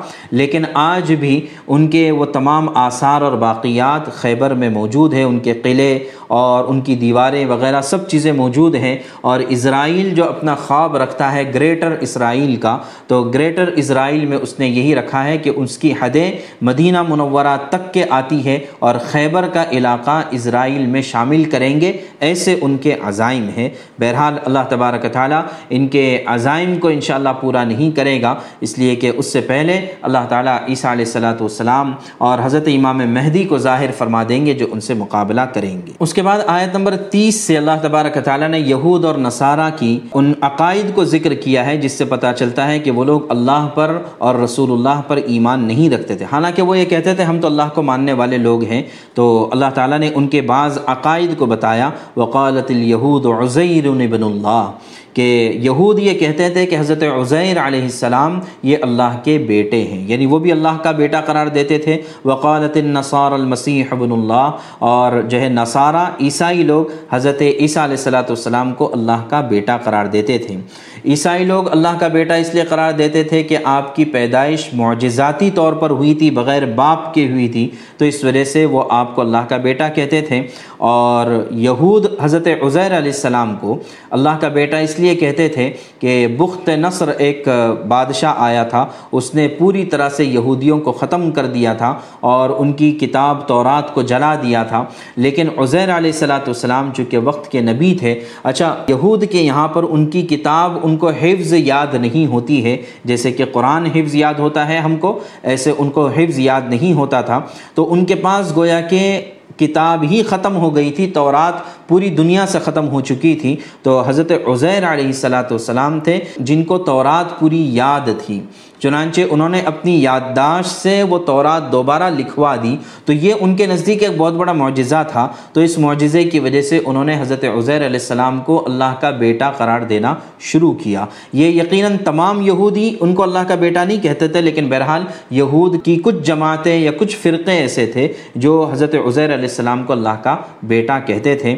تو اسی بات کا ذکر اللہ تعالیٰ نے یہاں پر فرمایا کہ ذالک قولہم بافواہہم، کہ یہ لوگ تو ایسی بات بس کہتے ہیں اپنی زبان سے، یضاہئون قول الذین کفروا من قبل، تو یہ بات تو جو ہے کفار کی بات کے برابر ہو گئی کہ کفار بھی اللہ کے ساتھ لوگوں کو شریک ٹھہراتے ہیں اور یہ بھی اللہ کا بیٹا کسی کو قرار دیتے ہیں۔ قاتلہم اللہ انا یؤفکون، اللہ کی لعنت ہو ان لوگوں پر، یہ کیسا فیصلہ کرتے ہیں؟ اور پھر آگے بھی بتایا، اتخذوا احبارہم ورہبانہم اربابا من دون اللہ، والمسیح ابن مریم، کہ یہ لوگ جو ہے اپنے رہبان اور اپنے احبار اپنے پادری، اپنے پریسٹ اپنے فادر جو ہوتے ہیں، اپنے پوپ جو ہوتے ہیں، ان کو انہوں نے شریعت کا اختیار دے رکھا ہے۔ چنانچہ یہود میں بھی اور نصارہ میں بھی ایسا ہوتا ہے کہ ان کے پادری نے جو بات کہہ دی، وہ جو ہے اللہ کا کلام ہو جاتا ہے، وہ اللہ کا فیصلہ ہو جاتا ہے۔ اور جو ہے پوپ کو کوئی چیلنج نہیں کر سکتا ہے، کوئی سوال نہیں کر سکتا ہے کہ آپ نے یہ بات کہاں سے کہی ہے۔ مثال کے طور پر انجیل میں، تورات میں خنزیر حرام ہے آج بھی اس میں وہ آیات موجود ہے شراب حرام ہے، یہ بات لکھی ہوئی آج بھی موجود ہے۔ حالانکہ انجیل اور تورات میں تحریف ہو گئی، بہت ساری الٹی سیدھی باتیں اس میں آ گئی ہے لیکن آج بھی خنزیر کا اور شراب کا حرام ہونا موجود ہے۔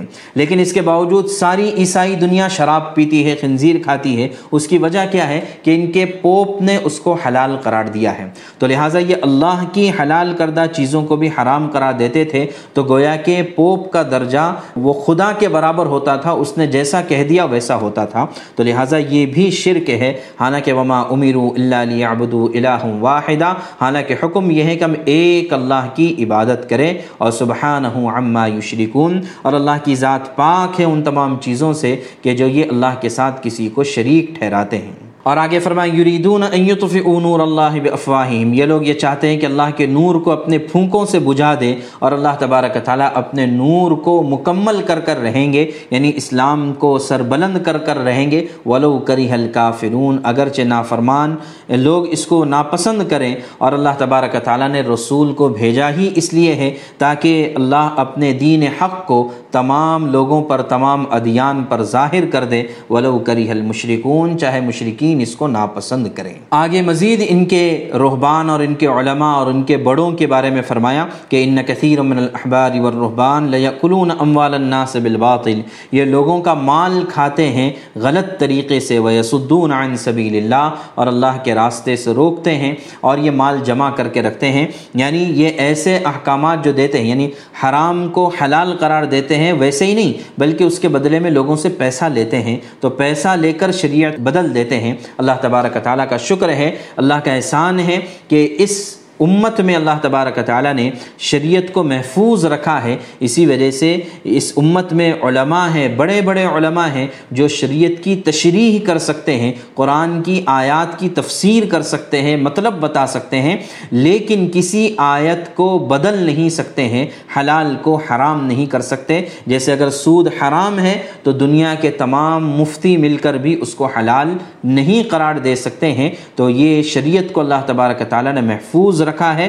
ہمارے یہاں پر سپریم لا جو ہے وہ اللہ اس کے رسول صلی اللہ علیہ وسلم کا ہے۔ اس کے علاوہ کسی کی بھی بات اللہ رسول کے خلاف میں نہیں سنی جائے گی۔ اسی کے ضمن میں جب یہ لوگ جو ہے مال جمع کرتے تھے اور سونا چاندی جمع کرتے تھے اور پھر اس کی زکوٰۃ نہیں ادا کرتے تھے تو اللہ تبارک تعالیٰ نے اسی کے بارے میں فرمایا کہ یہ اللہ کے راستے میں خرچ نہیں کرتے ہیں زکوٰۃ نہیں دیتے۔ ہیں فبشر ہم بعذاب علیم۔ انہیں دردناک عذاب کی بشارت سنا دیجیے کہ جس دن قیامت کے دن اللہ تبارک تعالیٰ اس سونے چاندی کو آگ میں تپائیں گے، جہنم کی آگ میں تپا کر فتقوا بہا جباہم و جنوبہم و ظہورہم ان کے پیٹھ پر اور ان کے چہروں پر جو ہے یہ لگایا جائے گا اور کہا جائے گا ہادہ ما کنز تم لنفسکم فضوق ما کن تم تک نزون کہ دیکھو، یہی وہ مال و دولت تھی جس کو تم نے جو ہے اپنے لیے جمع کر رکھا تھا۔ آج اس کے عذاب کو چکھو۔ اس وجہ سے ہمیں اس بات کی کوشش اور فکر کرنا چاہیے کہ سال میں ایک مرتبہ جیسے کہ معمول ہے رمضان میں زکوٰۃ نکالنے کا، تو زکوٰۃ کو صحیح طور سے معلوم کر کے، حساب کر کے زکوٰۃ نکالنے کا ہم اہتمام کریں۔ ورنہ جو ہے کل قیامت میں اس سلسلے میں بڑی سخت وعیدیں نازل ہوئی ہیں۔ اس کے بعد آیت نمبر اڑتیس سے اللہ تبارک تعالیٰ نے غزوہ تبوک سے متعلق آیات کو نازل فرمایا ہے غزوہ تبوک کے بارے میں بھی مختصر سی بات آ چکی ہے کہ اللہ کے نبی صلی اللہ علیہ وسلم جب مکہ مکرمہ کو فتح کر چکے، اس کے بعد پھر غزوہ حنین کے سفر سے جب آپ واپس تشریف لائے مدینہ منورہ، تو کچھ عرصے کے بعد کچھ تاجروں کے ذریعے سے آپ صلی اللہ علیہ وسلم کو پتہ چلا کہ رومی سلطنت کا بادشاہ یعنی رومن امپائر کا جو بادشاہ ہرقل تھا، وہ مدینہ منورہ پر ایک بہت بڑا لشکر لے کر آنا چاہ رہا ہے، اس کی تیاریاں کر رہا ہے اور جو ہے عرب کی سرحد پر وہ اپنے لشکر کو جمع کر رہا ہے اور اپنے فوجیوں کو اس نے ایک سال پیشگی تنخواہ بھی دے دی ہے تاکہ فوجی بھی اچھی طرح سے تیار رہیں۔ تو صحابہ اکرام تو ویسے بہت ساری جنگیں اس سے پہلے لڑ چکے تھے، لیکن باقاعدہ، لیکن ساری جنگیں عرب میں ہوئی تھی عرب کے باہر کسی بھی قوم سے صحابہ اکرام کا مقابلہ نہیں ہوا تھا اور یہ جو مقابلہ تھا، یہ بظاہر دنیا کی سپر پاور کے ساتھ مقابلہ تھا۔ یہ زیادہ جو ہے ہتھیاروں والے لوگ تھے، زیادہ ماہر لوگ تھے۔ تو اللہ کے نبی صلی اللہ علیہ وسلم نے صحابہ اکرام سے مشورہ کیا کہ اس سلسلے میں کیا کرنا چاہیے اور یہ چیز طے پائی کہ بجائے وہ آ کر مدینے پر حملہ کریں، ہم اس بات کی کوشش کریں گے کہ ہم خود جا کر ان سے مقابلہ کریں۔ چنانچہ اللہ کے نبی صلی اللہ علیہ وسلم نے اعلان فرما دیا، حالانکہ یہ تنگ دستی کا زمانہ تھا کہ صحابہ اکرام کے پاس جو ہے مال کی کمی تھی اور اسی طرح عین سخت گرمی کا موقع تھا، کھجوریں پکی ہوئی تھی اور جو ہے سواریاں بھی نہیں تھی، مال کی بھی قلت تھی۔ اسی موقع پر حضرت ابو بکر صدیق رضی اللہ تعالیٰ عنہ نے اپنے گھر کا سارا مال پیش کیا، حضرت عمر نے آدھا مال پیش کیا، حضرت عثمان نے ایک تہائی لشکر کا مال پیش کیا، وغیرہ وغیرہ۔ صحابہ نے بڑی قربانیاں دی۔ سفر بھی بہت لمبا تھا، آٹھ سو میل کا فاصلہ تھا اور جو ہے پورا صحرائی راستہ تھا۔ تو بڑی آزمائش کی بات تھی۔ تو ایسے موقع پر، ایسے حالات میں اللہ کے نبی صلی اللہ علیہ وسلم نے صحابہ اکرام کو حکم دیا کہ ہمیں چلنا ہے اور تبوک کا راستہ راستہ طے کرنا ہے۔ تو دوسری طرف منافقین تھے کہ جن کو جو ہے اس جنگ میں شریک نہیں ہونا تھا، ڈر اور خوف ان کے اندر تھا۔ تو اس وجہ سے وہ مختلف حیلوں اور بہانوں سے مدینے میں رک گئے تھے اور ساتھ آنے سے انکار کر دیا تھا۔ البتہ ایمان والوں میں سے تین ایمان والے ایسے تھے جو سچے پکے مسلمان ہونے کے باوجود بھی اس سفر میں شریک نہیں ہو سکے۔ ان کے نام یاد رکھنے کے لیے ایک آسان سی ترکیب یہ ہے کہ یاد رکھے مکہ۔ مکہ والے تین صحابی مکہ کا مطلب ہے میم کاف اور ہا۔ میم سے مرارہ بن ربیع، کاف سے کعب بن مالک اور ہا سے ہلال بن امیہ۔ یہ تین جلیل القدر صحابہ میں سے تھے اور یہ لوگ پیچھے رہ گئے تھے اور ان کا واقعہ بخاری میں بڑی تفصیل سے آتا ہے۔ حضرت کعب بن مالک رضی اللہ عنہ خود بیان کرتے ہیں کہ کس طرح کے حالات ان پر گزرے اور یہ آج نہیں، کل جائیں گے، پرسوں جائیں گے، اسی پر اٹکے رہے۔ یہاں تک کہ اللہ کے نبی صلی اللہ علیہ وسلم تبوک سے واپس آ گئے اور تبوک میں ایسا ہوا کہ جیسے آپ کا وہاں پر پہنچنا ہوا اور صحابہ اکرام کا پہنچنا ہوا۔ اس کی اطلاع جو ہے روم کے بادشاہ کو ہو گئی۔ انہوں نے پہلے ہی اپنا لشکر وہاں سے ہٹا دیا، اٹھا دیا اور باقاعدہ مقابلے کی نوبت آئی ہی نہیں۔ اللہ تبارک تعالیٰ نے پہلے ہی رعب ڈال دیا تھا۔ تو بہرحال جب واپسی ہوئی تو منافقین نے آ کر تو جو ہے اپنے اپنے ہیلے، بہانے پیش کرنے شروع کیے۔ اللہ کے نبی ویسے ہی ان کے جو ہے ہیلوں کو قبول کرتے رہے، معذرت کو قبول کرتے رہے۔ البتہ ان تین لوگوں کے ساتھ یہ ہوا کہ اللہ اللہ تبارک تعالیٰ نے کہ ان تین لوگوں کا معاملہ اللہ کے سپرد کر دیا گیا۔ چنانچہ پچاس دن ان حضرات کا بائیکاٹ رہا۔ پھر اللہ تعالیٰ نے ان کی توبہ کو قبول کیا۔ انہی تمام واقعات کو ان آیات میں بیان کیا جا رہا ہے۔ چنانچہ اسی آیت نمبر اڑتیس میں اللہ تبارک تعالیٰ مسلمانوں سے فرماتے ہیں، یا ایوہ الذین آمنوا ما لکم اذا قیل لکم انفروا فی سبیل اللہ اثاقلتم الى الارض۔ ایمان والو، تمہیں کیا ہو گیا ہے؟ جب تم سے کہا جاتا ہے کہ اللہ کے راستے میں نکلو، تو تم زمین پر بوجھ بن کر بیٹھ جاتے ہو۔ بجائے اٹھ کر کھڑے ہونے کے تم زمین پر بیٹھ جاتے ہو۔ ارضیتم بالحیات الدنیا من الاخرہ کیا تم آخرت کے مقابلے میں دنیاوی زندگی سے راضی ہو چکے ہو؟ فما متاع الحیات دنیا فی الآخرت اللہ قلیل۔ دنیا کی تمام زیب و زینتیں یہ آخرت کے مقابلے میں بہت تھوڑی ہے اور ختم ہونے والی ہیں۔ آگے پھر سخت انداز میں فرمایا اللہ تنفرو یعذبکم عذابا علیما اگر تم اللہ کے راستے میں نہیں نکلو گے تو اللہ تعالیٰ تمہیں دردناک عذاب دے گا۔ اور دوسری بات، وَيَسْتَبْدِلْ قَوْمًا غَيْرَكُمْ۔ اور یہ کہ اللہ تمہاری جگہ پر دوسروں کو کھڑا کر دے گا، اللہ تمہارا محتاج نہیں ہے۔ ولا تضروا شیئا اور تم اللہ کا کچھ بھی نہیں بگاڑ سکتے۔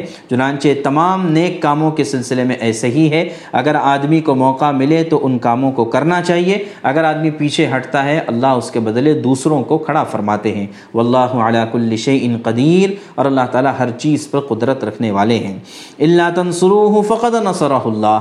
اگر تم اللہ کی مدد نہیں کرو گے تو اللہ تو مدد کر چکا ہے۔ یعنی اس سے پہلے بھی اللہ تعالیٰ اپنی مدد اتار چکے ہیں۔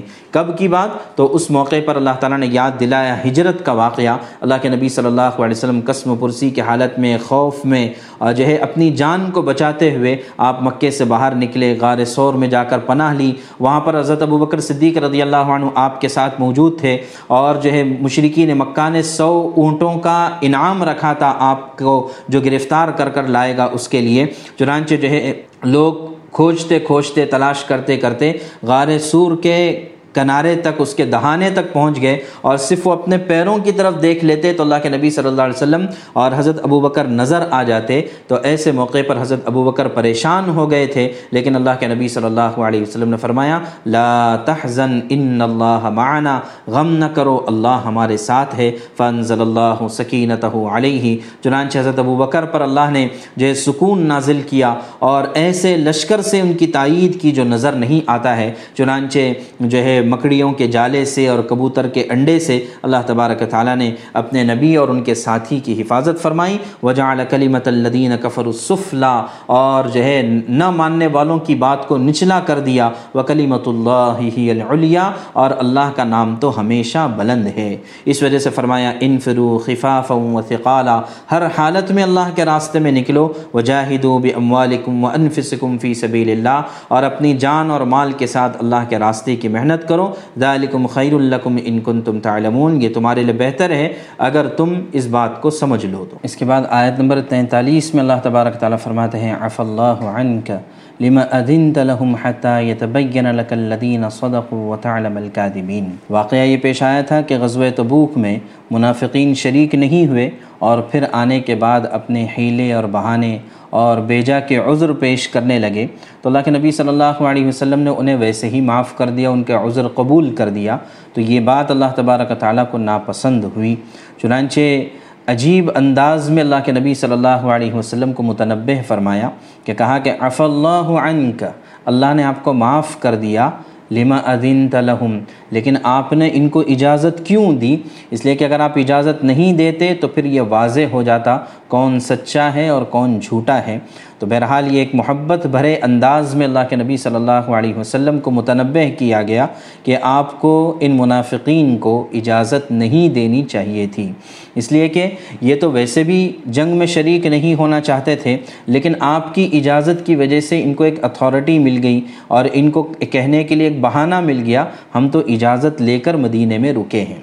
آگے پھر اللہ تبارک تعالیٰ نے جہاد کے سلسلے میں اور اللہ کے راستے میں نکلنے کے سلسلے میں ایک بہت ہی بڑا معیار اور ایک بہت ہی بہترین ضابطہ بتایا کہ لا يستأذنك الذين يؤمنون بالله واليوم الآخر، کہ جو اللہ کی ذات پر اور آخرت پر ایمان رکھتے ہیں، یہ کبھی بھی گھر جانے کی چھٹی آپ سے نہیں مانگیں گے۔ ان یجاہدوا باموالہم وانفسہم واللہ علیم بالمتقین کہ اللہ تبارک تعالی متقین سے اچھی طرح سے واقف ہے۔ آپ سے گھر جانے کی اجازت کون مانگیں گے؟ انما یستأذنک الذین لا یؤمنون باللہ والیوم الاخر۔ جو اللہ پر اور آخرت پر ایمان نہیں رکھتے اور جن کے دلوں میں شک اور شبہ ہے، یہ لوگ آپ سے اللہ کے راستے سے واپس جانے کی اجازت مانگیں گے۔ گویا کہ ایسے ہی ہوا جیسے اردو میں کہا جاتا ہے، اسے چھٹی نہ ملی جس نے سبق یاد کیا۔ اور ایسی ہی فارسی میں ایک مقولہ مشہور ہے کہ مقربہ راں بیش بود حیرانی، کہ جو جتنا زیادہ قریب ہوتا ہے، جس نے سبق یاد کیا، اسی کو چھٹی نہیں ملتی ہے۔ یہ اللہ تبارک تعالیٰ کا ضابطہ ہے۔ تو لہٰذا اللہ کے راستے میں جو جان مال لگاتے ہیں، وہ کبھی بھی گھر جانے کی چھٹی نہیں مانگتے، بلکہ وہ ایک تقاضے کے بعد دوسرے تقاضے کے لیے فوراً تیار رہتے ہیں۔ ظاہر ہے کہ یہ بہت بڑی آزمائش ہے، بہت بڑا امتحان ہے۔ آگے پھر یہی بات ارشاد فرمائی کہ منافقین اگر آپ کے ساتھ آتے بھی تو آپ کے اندر یعنی لشکر میں اور زیادہ بزدلی پھیلاتے اور ویسے بھی یہ فتنے کا سبب بنتے نہیں آئے یہ اچھا ہوا، لیکن آپ کو اجازت نہیں دینی چاہیے تھی۔ آگے آیت نمبر پچپن میں اللہ تبارک تعالیٰ فرماتے ہیں، فلا تعجب کا اموالہم ولا اولادہم انما یرید اللہ لیعذبہم بہا فی الحیات الدنیا وتزہق انفسہم وہم کافرون کہ اللہ تبارک تعالیٰ نے تمہیں جو مال اور اولاد دی ہے، اس کی کثرت سے تعجب نہیں ہونا چاہیے یعنی تم فتنے میں نہیں پڑنا چاہیے۔ اللہ تو یہ چاہتے ہیں کہ انہی چیزوں سے ان کو دنیاوی زندگی میں عذاب دے اور ان کی جان بھی کفر ہی کی حالت میں نکلے۔ یعنی اللہ تعالیٰ نے ان کو اگر دنیاوی فراوانی عطا فرمائی ہے، تو اس کی وجہ سے آپ کو تعجب نہیں ہونا چاہیے اور دھوکے میں نہیں پڑنا چاہیے۔ اس لیے کہ اسلام کی تعلیم یہ ہے کہ مال اور دولت بذات خود کوئی ایسی چیز نہیں ہے کہ جسے انسان اپنی زندگی کا مقصد بنا۔ انسان کا اصل مقصد زندگی تو اللہ کی خوشنودی ہونی چاہیے اور آخرت کی بہتری کا سامان ہونا چاہیے۔ البتہ چونکہ دنیا میں زندہ رہنے کے لیے مال کی ضرورت ہے، اس لیے جائز ذرائع سے مال کو حاصل کرنا پڑتا ہے۔ لیکن یہ بات نہیں بھولنی چاہیے کہ دنیا کی ضرورت پوری کرنے کے لیے بھی مال اپنی ذات میں کوئی فائدہ براہ راست نہیں پہنچاتا، بلکہ راحت اور آرام کے وسائل حاصل کرنے کا ذریعہ بنتا ہے۔ لیکن جب انسان مال کو بذات خود مقصود زندگی بنا لیتا ہے اور ہر وقت اس کی فکر میں پڑا رہتا ہے، مال کی گنتی میں کسی طریقے سے اضافہ ہو جائے تو پھر جو ہے وہ آخرت کے کاموں سے پیچھے رہ جاتا ہے۔ آگے ان منافقین کی ایک اور عادت یہ بتائی کہ ومن ہم میل فی صدقات کہ یہ لوگ ایسے ہیں کہ جو صدقات کی تقسیم میں آپ کو تانا دیتے ہیں۔ فعین اعتو منہا ردو اگر آپ نے ان میں سے کچھ حصہ ان کو دے دیا، تب تو وہ خوش ہو جاتے ہیں۔ وہ علم یعتو منہا ادا ہم یس خطون اور اگر نہ دیا جائے تو یہ ناراض ہوتے ہیں۔ حالانکہ اللہ اس کے رسول صلی اللہ علیہ وسلم کو پورا اختیار ہے کہ مال غنیمت کی کیسی تقسیم کرنا ہے۔ یہ رسول اللہ صلی اللہ علیہ وسلم طے فرمائیں گے، کسی کی چاہت پر مال غنیمت نہیں ملے گا۔ اس کے بعد پھر آیت نمبر ساٹھ میں اللہ تبارک تعالیٰ نے زکوٰۃ کے مال کی تقسیم کا طریقہ بتایا کہ زکوٰۃ کا مال کن لوگوں کو دیا جائے گا۔ چنانچہ آٹھ لوگوں کی فہرست اللہ تبارک تعالیٰ نے بیان فرمائی بڑی تفصیل کے ساتھ۔ عجیب بات یہ ہے کہ قرآن میں عبادات سے متعلق اصولی باتیں تو ہوتی ہیں، لیکن جو ہے تفصیلات جو ہے قرآن میں نہیں ہیں۔ جیسے نماز کتنی رکعت پڑھنا ہے، کتنے وقت پڑھنا ہے، اس کی کوئی تفصیل آپ کو قرآن میں نہیں ملے گی۔ احادیث میں الحمدللہ ساری رہبری موجود ہیں۔ تو یہاں پر قرآن کی تعبیر اور قرآن کے طریقے کے برخلاف زکوٰۃ کے مصارف کو، زکوٰۃ کن لوگوں کو دینی چاہیے؟ ان کو بڑی تفصیل سے بیان فرمایا ہے۔ چنانچہ اللہ تعالیٰ فرماتے انما الصدقات للفقراء والمساکین۔ کہ صدقات اور زکوٰۃ کا مال دیا جائے گا فقراء کو اور مساکین کو۔ فقیر اور مسکین کہتے ہیں، ایک تو وہ شخص ہوتا ہے جس کے پاس کچھ بھی نہیں ہے تو لہٰذا وہ فقیر ہیں اور مسکین وہ ہے جس کے پاس ہے تو صحیح لیکن کافی نہیں ہوتا۔ مثال کے طور پر وہ کماتا ہے لیکن اس کا خرچ اس کی آمدنی سے زیادہ ہے، اس کے گھر گھر کے افراد زیادہ ہیں۔ تو لہٰذا کمانے والا ایک ہے، جتنا کماتا ہے اتنا کافی نہیں ہوتا۔ تو اس کو مسکین کہا جائے گا۔ آگے فرمایا تیسرے نمبر پر والعاملین علیہا پہلے زمانے میں، بلکہ خلافت راشدہ کے زمانے میں زکوٰۃ ایک اجتماعی عمل تھا۔ جیسے نماز اجتماعی عمل ہے، جماعت کے ساتھ ادا کی جاتی ہے، ایسے ہی زکوٰۃ اجتماعی عمل تھا کہ حکومتی سطح پر اور سرکاری سطح پر باقاعدہ ہر آدمی کا آڈٹ ہوتا تھا اور اس کے سیونگز کا جائزہ لیا جاتا تھا اور اس کی جائیداد کا اور پراپرٹی کا جائزہ لینے کے بعد یہ طے کیا جاتا تھا کہ اس شخص پر کتنی زکوٰۃ عائد ہوتی ہوتی ہے، چنانچہ وہ زکوٰۃ بیت المال میں جمع کرتا تھا، اسلامی حکومت کے پاس جمع کرتا تھا، اور پھر اسلامی حکومت اس کو اپنے طور سے تمام مصارف میں خرچ کرتی تھی۔ تو لہٰذا ظاہر ہے کہ اس پورے نظام کو لے کر چلنے کے لیے کچھ جو ہے زکوٰۃ وصول کرنے والے افراد بھی ہونے ضروری ہوتے تھے۔ تو اب ان کو تنخواہ کہاں سے ملے گی؟ تو تیسرے نمبر پر فرمایا کہ ان کو تنخواہ زکوٰۃ کے مال سے دی جا سکتی ہے، جبکہ اجتماعی طور پر زکوٰۃ جمع کیا جا رہا ہو۔ درمیان میں یہ بھی سمجھ لینا چاہیے کہ زکوٰۃ کا منشا یہی ہے کہ اس کو اجتماعی طور پر نکالا جائے، اجتماعی طور پر تقسیم کیا جائے۔ اور جو ہے مستحقین کو تلاش کر کر کر جو ہے ان کو دیا جائے۔ ورنہ عام طور سے ہمارے یہاں پر یہ ہوتا ہے کہ جب کوئی ہمارے پاس مانگنے کے لیے آتا ہے، ہم اسے اٹھا کر دے دیتے ہیں بلا تحقیق کے کہ آیا وہ مستحق بھی ہے یا نہیں ہے۔ اور جو بہت سارے ایسے مستحقین ہوتے ہیں کہ جو عزت نفس کی وجہ سے، خودداری کی وجہ سے کسی کے سامنے ہاتھ نہیں پھیلاتے، تو ان تک زکوٰۃ پہنچتی ہی نہیں ہیں تو لہٰذا اس زمانے میں بھی ضرورت اس بات کی ہے کہ چند لوگ مل کر بھی اگر زکوٰۃ اجتماعی طور پر نکالیں تو یہ بہت بڑا فائدہ ہوگا امت کو اور کمیونٹی کو۔ اس لیے کہ زکوٰۃ کا مقصد ہے کمیونٹی کی اپ لفٹنگ یعنی جو ہے سو لوگوں میں زکوٰۃ تقسیم کرنا ضروری نہیں ہے، بلکہ آپ دس لوگوں کو دے دیں، لیکن دس ایسے افراد کو دیں جو چنے ہوئے ہوں، چنندہ ہوں۔ اور یہ کہ آج اس سال ہم نے ان کو زکوٰۃ دے دی تو اب اگلے سال یہ زکوٰۃ کے محتاج نہیں رہنا چاہیے۔ یقیناً معاشرے میں ایسے افراد ضرور ہوں گے جو ہمیشہ کے لیے معذور ہے مجبور ہیں۔ ان کو تو ہر سال دیا جائے گا۔ لیکن کچھ افراد ایسے ہوتے ہیں جو ہنرمند ہوتے ہیں۔ ان کے ہاتھ میں ہنر ہوتا ہے، لیکن ان کے ہاتھ میں اوزار نہیں ہوتے۔ مثال کے طور پر کوئی الیکٹریشین ہے، کوئی ٹیلر ہے، کوئی الگ الگ ہنر کا مالک ہے، لیکن اس کے پاس اس کی مشنریاں نہیں ہیں۔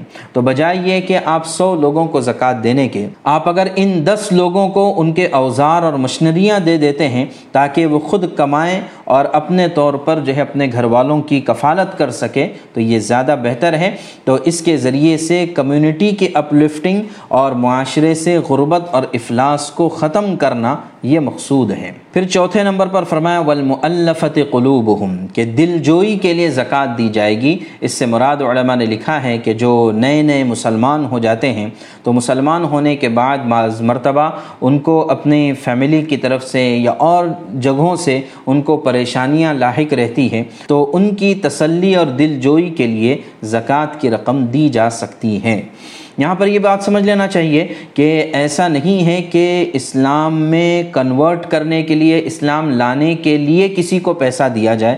تو ایسا تو مشنریز کرتی ہے اور کرسچن مشنریز خاص طور سے ایسا کرتی ہیں کہ وہ یہ کہتے ہیں کہ اگر آپ تم کرسچن بن جاتے ہو تو ہم تمہیں پیسہ دیں گے اور جو ہے مکان دیں گے اور تمام چیزیں، سہولتیں وہ عطا کرتے ہیں۔ تو اسلام میں اور ان میں فرق ہے۔ اسلام میں مؤلفت قلوب کو دیا جائے گا ان کے اسلام لانے کے بعد۔ اسلام پیسوں کے لالچ پر اسلام قبول نہیں کیا جائے گا۔ یہ فرق کو سمجھ لینا چاہیے۔ پانچویں نمبر پر فرمایا وہ پھر رقاب کہ گردنوں کو چھڑانے میں یعنی غلاموں کو چھڑانے میں زکوٰۃ کی رقم دی جا سکتی ہے۔ آج کے زمانے میں غلام تو نہیں ہے، البتہ ہمارے ہندوستان میں ایسے بہت سے نوجوان ہیں جنہیں بیجا بغیر کسی جرم کے جیلوں میں بند کیا گیا ہے۔ ان کا کوئی پرسان حال نہیں ہوتا ہے، نہ ان کی فیملی مجبور ہوتی ہے۔ اور اسی طرح معاشرے کے لوگ ان سے ایک بائیکاٹ کر دیتے ہیں چونکہ حکومت کی طرف سے یا حکومت کی ایجنسیوں کی طرف سے ان پر الزام لگا ہے، دہشت گردی کا یا سخت قوانین لگے ہیں۔ حالانکہ وہ اس میں ملوث نہیں ہوتے ہیں۔ چنانچہ ایسی تنظیمیں الحمدللہ ہمارے یہاں پر موجود ہے خاص طور سے جمعیت علماء ہند، وہ اس کام کو انجام دیتی ہے کہ ایسے بے قصور نوجوانوں کو ان کی پیروی کرنا اور جن پر حکومت کوشش کرتی ہے کہ ان کو دہشت گرد ثابت کیا جائے، ان کو بری ذمہ قرار دینا اور ان کی پیروی کرنا ایک بہت بڑا فریضہ ہے پوری امت کی طرف سے یہ جمعیت علماء ادا کرتی ہے تو لہٰذا قیدیوں کو چھڑانے کے لیے زکوٰۃ کی رقم دی جا سکتی ہے۔ چھٹے نمبر پر فرمایا، والغارمین جو قرض دار ہے مقروض ہیں، ان کو زکوٰۃ دی جا سکتی ہے۔ شرط یہ ہے کہ انہوں نے صحیح کام کے لیے قرض لیا ہو اور صحیح طریقے سے قرض لیا ہو یعنی لون وغیرہ نہ لیا ہو۔ ہاں البتہ اگر کسی نے لون لیا ہے اور وہ سچی پکی توبہ کرتا ہے کہ آج کے بعد کبھی میں دوبارہ اس گناہ میں سود میں مبتلا ادا نہیں ہوگا تو پھر اس کے قرض کو زکوٰۃ کے مال سے ادا کیا جا سکتا ہے۔ ساتویں نمبر پر فرمایا وفی سبیل اللہ اللہ کے راستے میں زکوٰۃ کا مال ادا کیا جا سکتا ہے۔ اللہ کے راستے سے مراد علماء نے یہاں پر اس کو یہ مراد لیا ہے اور اس کی تفسیر بیان فرمائی ہے کہ جو لوگ اللہ کے راستے میں جہاد کرتے ہیں اور وہ پیڈ سولجرز نہیں ہیں پیڈ آرمی نہیں ہے والنٹیئرلی جو ہے وہ اللہ کے راستے میں جہاد کرنے کے لیے اور اسلامی ریاست کی فوج میں داخل ہوتے ہیں۔ ایسے لوگ جو ہوتے ہیں، ان کی ضروریات کے لیے زکوٰۃ سے رقم ادا کی جا سکتی ہے۔ اور فی سبیل اللہ سے یہی مراد ہے، اس کے علاوہ اور کسی جگہ پر فی سبیل اللہ میں خرچ نہیں کیا جائے گا۔ آٹھویں نمبر پر ہے وہ بن السبیل کے مسافر ہے۔ ایک آدمی پہلے زمانے میں سفر بڑا دشوار ہوا کرتا تھا، تو آدمی سفر میں اس کا مال لٹ گیا یا یہ کہ چوری ہو گیا، غائب ہو گیا۔ تو پھر ایسی صورت میں اس کی زکوٰۃ کے مال سے مدد کی جا سکتی ہے۔ آج بھی یہ چیز ہے کہ مسافر ہے اگرچہ آج کل وسائل موجود ہے آدمی کے اپنے اے ٹی ایم کارڈ اور ڈیبٹ کارڈ اور کریڈٹ کارڈ اس کے ساتھ ہوتا ہے، لیکن اگر کسی وجہ سے یہ تمام چیزیں بھی اس کے پاس نہ ہو، مسافر ہے تو اس کو زکوٰۃ کی رقم سے پیسہ دیا جا سکتا ہے اور تاکہ وہ اپنی مقام تک اور اپنے وطن تک پہنچ سکے۔ تو یہ آٹھ لوگوں کو اللہ تبارک تعالیٰ نے بیان فرمایا اور کہا فرید من اللہ، یہ اللہ کی طرف سے متعین کردہ ہے۔ تو لہٰذا لہٰذا زکوٰۃ کی رقم صرف ان آٹھ لوگوں کو دی جائے گی۔ اس کے علاوہ کسی اور کو زکوٰۃ نہیں دی جا سکتی۔ جیسے مثال کے طور پر مسجد کی تعمیر کے لیے یا پھر کسی بھی رفاہی کام میں کسی ٹرسٹ کو یا کسی این جی او کو یا کسی سوسائٹی کو زکوٰۃ کی رقم نہیں دی جا سکتی۔ اس لیے کہ زکوٰۃ کی رقم میں مالک بنانا ضروری ہے اور ٹرسٹ اور این جی او اور سوسائٹی اور وقف بورڈ جو ہوتا ہے، یہ کسی کا، اس زمین کا، پراپرٹی کا مالک نہیں بنتا ہے۔ بلکہ وہ متولی ہوتا ہے، مالک تو اللہ کی ذات ہوتی ہے تو اس وجہ سے صرف ان آٹھ لوگوں کو زکوٰۃ دی جائے گی۔ آگے اللہ تبارک تعالیٰ انہی منافقین کے بارے میں فرماتے ہیں کہ علم يعلموا انه من يحادد الله ورسوله فان له نار جهنم خالدا فيها کیا انہیں یہ بات نہیں معلوم ہے کہ جو اللہ اس کے رسول صلی اللہ علیہ وسلم سے ٹکر لے لیتا ہے، تو وہ ہمیشہ ہمیشہ کے لیے جہنم میں رہے گا۔ ذالک الخزي العظیم اور یہ بہت بڑی رسوائی ہوگی۔ اور پھر آگے بھی بتایا کہ یحذر المنافقون، منافقین اس بات سے ڈرتے ہیں کہ کہیں ان کے دلوں میں جو چور چھپا ہوا ہے، اس سے متعلق کوئی آیت تو نازل نہ ہو جائے اور اپنے آپ کو چھپاتے پھرتے ہیں۔ قل استہزئوا ان اللہ مخرج ما تحذرون۔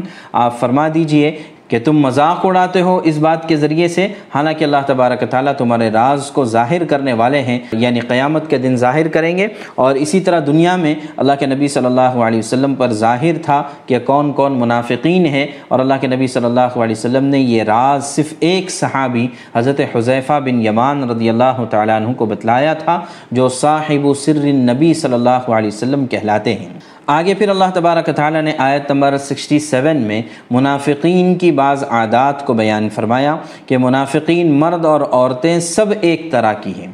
کہ کیا کرتے ہیں؟ یأمرون بالمنکر وینہون عن المعروف۔ یہ لوگ جو ہے برائیوں کو پھیلاتے ہیں اور اچھائیوں کو دباتے ہیں۔ ویقبضون ایدیہم اور اپنے ہاتھوں کو بند رکھتے ہیں یعنی ان سے خرچ کرنا نہیں ہوتا۔ یعنی اللہ کے راستے میں یہ خرچ نہیں کرتے۔ تو پھر اللہ تبارک تعالیٰ فرماتے ہیں نس اللہ فنسیہم۔ انہوں نے اللہ کو بھلا دیا، چنانچہ اللہ نے بھی ان کو بھلا دیا۔ اور ان المنافقین هم الفاسقون، کہ منافقین ہی اصل میں فاسق لوگ ہیں۔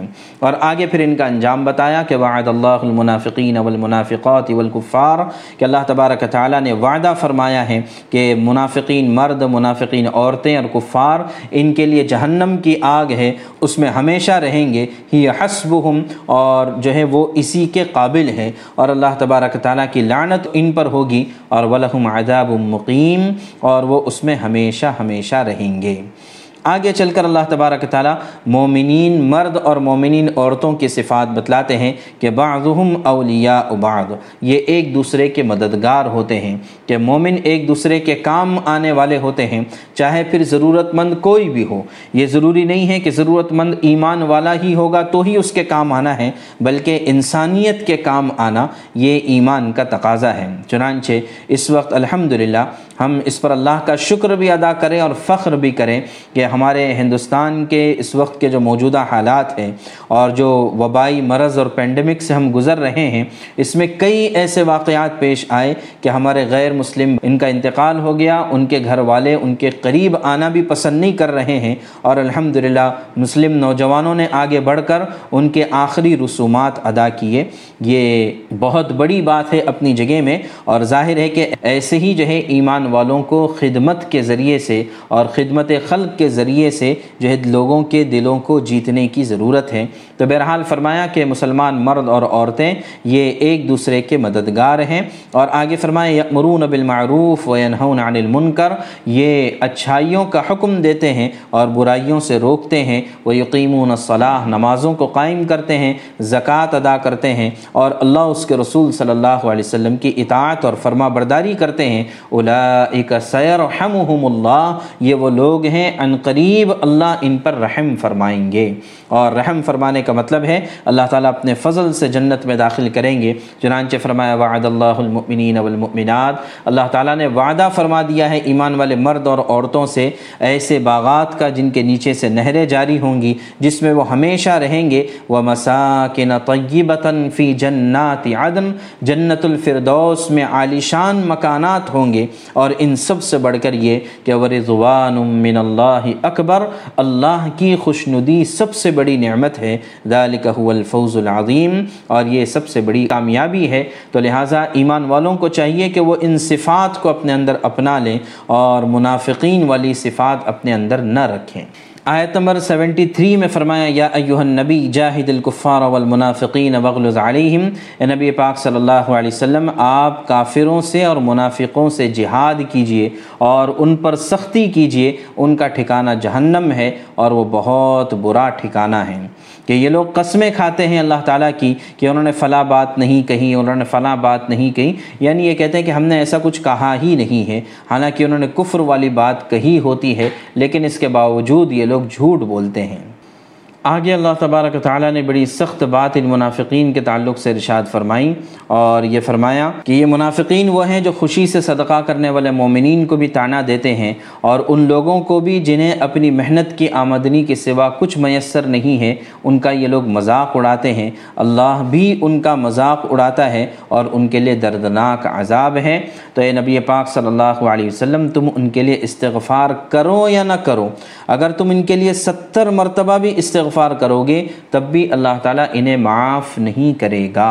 منافقین کے بارے میں یہ بات ارشاد فرمائی اور یہ کہا کہ ایسا کیوں ہے؟ اس لیے انہوں نے اللہ اس کے رسول صلی اللہ علیہ وسلم کے ساتھ کفر کیا ہوا ہے اور یہ کفر کو دلوں میں چھپا کر رکھتے ہیں اور ظاہر میں اپنے آپ کو ایمان والا بتاتے ہیں۔ اس وجہ سے ان کا یہ جرم زیادہ بڑا ہوا ہے۔ آگے ان کی ایک اور عادت کا ذکر فرمایا کہ فریح المخلفون بمقعدہم خلاف رسول اللہ، کہ جن لوگوں کو غزوہ تبوک میں پیچھے رہنے دیا گیا تھا، وہ رسول اللہ صلی اللہ علیہ وسلم کے جانے کے بعد اپنے گھروں میں بیٹھے رہنے سے بڑے خوش ہوئے اور ان کو یہ بات ناگوار تھی کہ وہ اللہ کے راستے میں اپنے جان اور مال کے ساتھ جہاد کریں یعنی یہ منافقین اپنے اپنے گھروں میں بیٹھ گئے تھے۔ اور وہ لوگ دوسرے لوگوں کو بھی یہ کہتے تھے کہ لا تنفروا فی الحر، گرمی میں نہ نکلو۔ اور گرمی میں کیوں نکل رہے ہو اس لیے کہ سخت گرمی کا مسئلہ تھا، تو اللہ کے نبی صلی اللہ علیہ وسلم سے فرمایا گیا، آپ ان سے کہو، قل نار جہنم اشد حرا، کہ جہنم کی آگ اس سے زیادہ سخت گرم ہے اگر تم لوگ سمجھ سکو۔ اور پھر جو ہے، یہ لوگ بہت مذاق اڑایا کرتے تھے مومنین کا، تو اس وجہ سے اللہ تبارک تعالیٰ نے فرمایا فلید حقو قلیل ولیبکو کثیرہ کہ یہ لوگ چاہے دنیا میں جو ہے بہت ہنس لے لیکن ان کو چاہیے کہ اپنی ہنسی اور مذاق کم کریں اور زیادہ سے زیادہ رونے کی کوشش کریں، اس لیے کہ ان کے اعمال ایسے ہیں جو کل قیامت میں ان کو رلائیں۔ چنانچہ آگے بھی اسی بات کو بیان فرمایا گیا کہ یہ لوگ اللہ کے راستے میں نہیں نکلتے ہیں اور پیچھے رہ جاتے ہیں اور پیچھے رہنے کو پسند کرتے ہیں، جبکہ اللہ کے رسول صلی اللہ علیہ وسلم کے ساتھ جو ایمان والے ہیں، وہ اپنی جان اور مال جھونک دیتے ہیں اللہ کے راستے میں۔ وہ الاقلحم الخیرات ان کے لیے تمام بھلائیاں ہیں۔ وہ الاََََََََََََََََََََََََََََََََََََََََََََََََََََََََََََََََََََََََََََََََََََََََََََََََََََََََََََ اکہم المفلحون، یہی لوگ کامیاب ہونے والے ہیں۔ اور آگے فرمایا کہ اللہ تبارک تعالیٰ نے ان کے لیے ایسے باغات اور ایسی جنت تیار کر رکھی ہے جس میں نہریں جاری ہوں گی اور اس میں ہمیشہ ہمیشہ رہیں گے۔ ذالک الفوز العظیم، یہ بڑی کامیابی ہے۔ آگے پھر جو ہے، ان منافقین کے تعلق سے وہی بات ارشاد فرمائیں کہ وجاء المعذرون من الاعراب لیؤذن لهم وقعد الذين كذبوا الله ورسوله کہ یہ آپ کے پاس آئیں گے، بہانہ بنا کر اور بہانے بازیاں کریں گے۔ تاکہ ان کو جہاد سے چھٹی دے دی جائے۔ اور اس طرح جن لوگوں نے اللہ اس کے رسول صلی اللہ علیہ وسلم سے جھوٹ بولا تھا، وہ سب بیٹھے رہے۔ یعنی وہ لوگ غزوہ تبوک میں شریک نہیں ہوئے۔ ان میں سے جنہوں نے کفر مستقل طور پر اپنا لیا، ان کے لیے دردناک عذاب ہیں۔ پھر آگے اللہ تبارک تعالیٰ نے فرمایا کہ ایسے بہت سارے سچے پکے مسلمان بھی پیچھے رہ گئے تھے، جن کے پاس کوئی سواری نہ ہونے کی وجہ سے، کوئی انتظام نہ ہونے کی وجہ سے وہ لوگ پیچھے رہ گئے تھے۔ تو ان کے لیے عذاب نہیں ہے اور نہ ہی ان لوگوں کے لیے عذاب ہے جو یہ آپ کے پاس آئے۔ اور جو ہے انہوں نے یہ کہا کہ اللہ کے نبی صلی اللہ علیہ وسلم، ہم چلنے کے لیے تیار ہیں اللہ کے راستے میں، آپ ہمارے لیے سواری کا انتظام کر دیں۔ لیکن جب اللہ کے نبی صلی اللہ علیہ وسلم فرمایا کہ نہیں، میرے پاس بھی سواری کا انتظام نہیں ہے، تو طول وعینہم تفید من الدمع حزنا۔ تو یہ روتے ہوئے واپس لوٹے ہیں کہ ہمارے پاس بھی اسباب نہیں ہے کہ ہم اللہ کے راستے میں جا سکیں اور نہ اللہ کے نبی صلی اللہ علیہ وسلم انتظام کر سکیں ہیں۔ تو لہٰذا ان لوگوں پر کوئی گناہ نہیں ہے۔ اسی طرح جو بیمار ہے، جو کمزور ہے، بوڑھے ہیں، ان لوگوں پر بھی کوئی گناہ نہیں ہے۔ البتہ گناہ ان لوگوں پر ہے۔ انما السبیل علی الذین یستأذنونک وهم اغنیاء۔ مالدار ہونے کے باوجود بھی آپ سے اجازت لے کر یہ جہاد میں نہیں جاتے ہیں، مدینے میں رک جاتے ہیں۔ ان لوگوں کے لیے بڑا سخت عذاب ہے۔ اور آپ کے واپس لوٹنے کے بعد یہ اپنے اپنے عذر پیش کرتے ہیں۔ قل لا تعتذروا کہ لن نؤمن لکم قد نبأنا اللہ من اخبارکم۔ میرے سامنے عذر پیش نہ کرو، بلکہ اللہ تبارک تعالیٰ نے تمہاری حالت اور تمہاری کیفیت سے جو ہے سب کو واقف کر دیا ہے۔ آگے پھر اللہ تبارک تعالیٰ نے صحابہ کرام کی تعریف فرمائی ہے آیت نمبر سو میں کہ والسابقون الاولون من المہاجرین والانصار کہ مہاجرین اور انصار میں سے جو لوگ پہلے ایمان لائے اور جنہوں نے نیکی کے ساتھ ان کی پیروی کی، اللہ ان سب سے راضی ہو گیا۔ اور وہ اللہ سے راضی ہو گئے اور اللہ نے ان کے لیے ایسے باغات تیار کر رکھے ہیں جن کے نیچے سے نہریں جاری ہیں، جن میں وہ ہمیشہ ہمیشہ رہیں گے اور یہ بہت ہی زبردست کامیابی ہے۔ تو ان لوگوں کو بشارت سنائی اور پھر آگے اللہ کے نبی صلی اللہ علیہ وسلم کو یہ حکم دیا کہ جب بھی کچھ لوگ آپ کے پاس صدقہ، خیرات لے کر آتے ہیں، زکوٰۃ لے کر آتے ہیں اور جمع کرتے ہیں آپ کے پاس، تو خود من اموالہم صدقتاً تطہرہم و تزکیہم بہا وصل علیہم۔ تو آپ ان کا صدقہ خیرات قبول کر لیجیے۔ اس لیے کہ آدمی جب زکوٰۃ نکالتا ہے، صدقہ نکالتا ہے، تو اس کے ذریعے سے اس کے مال کی بھی پاکیزگی ہوتی ہے، اس کے دل کی بھی پاکیزگی ہوتی ہے۔ دل کے اندر سے مال کی محبت کم ہوتی چلی جاتی ہے۔ وصل علیہم اور اللہ کے نبی صلی اللہ علیہ وسلم، آپ ان کو دعائیں دے دیجیے۔ ان صلاتک سکن الحم آپ کی دعائیں ان کے لیے سکون کا باعث بنتی ہے۔ تو لہٰذا کوئی اگر کار خیر انجام دے تو اس کو دعائیں دینا چاہیے۔ یہ قرآن کا بھی حکم ہے اور نبی پاک صلی اللہ علیہ وسلم کی بھی سنت ہے۔ آگے آیت نمبر 107 میں اللہ تبارک تعالیٰ نے منافقین کی ایک اور جو ہے ریشہ دوانی اور ان کی ایک اور چال کا ذکر کیا ہے کہ والذین اتخذوا مسجدا ضرارا وکفرا وتفریقا بین المؤمنین وارصادا لمن حارب اللہ ورسولہ من قبل۔ کہ منافقین نے ایک بہت ہی شریر گروہ تھا۔ ان کا بیان ہے کہ جنہوں نے خطرناک سازش کے تحت ایک عمارت بنائی تھی اور باقاعدہ اس کا نام مسجد یعنی اس کو مسجد کے طور پر استعمال کرنے والے تھے۔ واقعی کی تفصیل یہ ہے کہ مدینہ منورہ کے قبیل خزرج میں ایک آدمی تھا جس کا نام ابو عامر تھا، جو عیسائی ہو گیا تھا۔ اس نے رہبانیت اور درویشی کی زندگی اختیار کی تھی۔ مدینہ منورہ کے لوگ حضرت صلی اللہ علیہ وسلم کے تشریف لانے سے پہلے اس کی بڑی عزت اور احترام کیا کرتے تھے۔ لیکن اللہ کے نبی صلی اللہ علیہ وسلم کے مدینہ منورہ تشریف لانے کے بعد اس کو دین حق کی دعوت دی گئی، لیکن اس نے دعوت قبول کرنے سے انکار کر دیا اور اللہ کے نبی صلی اللہ علیہ وسلم کو اپنا حریف اور دشمن دشمن سمجھنے لگا اور دشمنی پر کمر باندھ لی۔ چنانچہ جنگ بدر سے لے کر جنگ حنین تک کفار مکہ سے جتنی جنگیں ہوئی ان سب میں مسلمانوں کے خلاف جو ہے دشمنوں کی مدد کرنا، ان کی تائید کرنا اس شخص کا کام تھا۔ جب جنگ حنین میں بھی مسلمانوں کو فتح ہوئی، تو یہ شخص ملک شام چلا گیا اور وہاں سے مدینہ منورہ کے منافقین کو ایک خط لکھا کہ میں یہاں شام میں اس بات کی کوشش کر رہا ہوں کہ روم کے بادشاہ کو آمادہ کروں اس بات پر کہ وہ مدینہ منورہ پر چڑھائی کریں یعنی مسلمانوں کو ختم کر دے، مسلمانوں سے مقابلہ کریں۔ لیکن تمہارا کام یہ ہوگا کہ جب روم کا بادشاہ حملہ کرے گا، تو تم اندر سے اس کی مدد کرو گے خفیہ طور پر۔ اسی نے یہ مشورہ بھی دیا تھا کہ تم ایک عمارت بناؤ مسجد کے نام سے، جو بغاوت کا مرکز ہوگی اور اس کے لیے استعمال کی جائے گی۔ اس میں خفیہ طور پر ہتھیار جمع کر کے رکھو اور آپس میں مشورے بھی یہی کیا کرو۔ اور میری طرف سے بھی جو پیغام آئے گا یعنی پیغام لے کر جو شخص آئے گا، اس کو یہیں پر ٹھہراؤ۔ چنانچہ منافقین نے قبا کے علاقے میں ایک عمارت بنائی اور آپ صلی اللہ علیہ وسلم سے درخواست کی کہ بہت سے کمزور لوگوں کو مسجد قبا دور پڑتی ہے۔ اس لیے ان کی آسانی کے خاطر ہم نے ایک مسجد تعمیر کی ہے۔ آپ کسی وقت یہاں تشریف لا کر نماز پڑھیں تو اس میں برکت ہو جائے گی۔ آپ صلی اللہ علیہ وسلم اس وقت تبوک جانے کی تیاری میں مصروف تھے، اس لیے آپ صلی اللہ علیہ وسلم نے فرمایا کہ ابھی تو میں سفر میں جا رہا ہوں، واپسی پر اللہ نے چاہا تو میں یہاں آ کر نماز پڑھ لوں گا۔ لیکن جب آپ تبوک سے واپس تشریف لائے تو مدینہ منورہ سے کچھ پہلے ایک مقام پر یہ آیتیں نازل ہوئی کہ جن میں آپ صلی اللہ علیہ وسلم پر واضح کیا گیا کہ یہ مسجد نہیں ہے، بلکہ یہ مسجد زرار ہے یعنی تکلیف پہنچانے والی مسجد بنائی گئی ہے۔ تو لہٰذا اس موقع پر آپ نے وہیں سے دو صحابی، حضرت مالک بن دخشم اور معن بن عدی رضی اللہ عنہما کو بھیجا کہ جا کر اس عمارت کو وہ تباہ کر دے اور جلا کر راکھ کر دے۔ چنانچہ ایسے ہی کیا گیا۔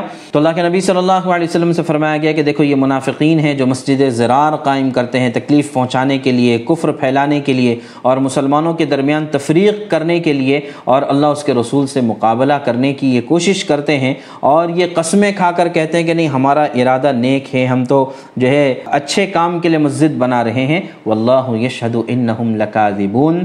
اللہ گواہی دیتے ہیں کہ یہ لوگ جھوٹے ہیں۔ کتنی بڑی بات ہے۔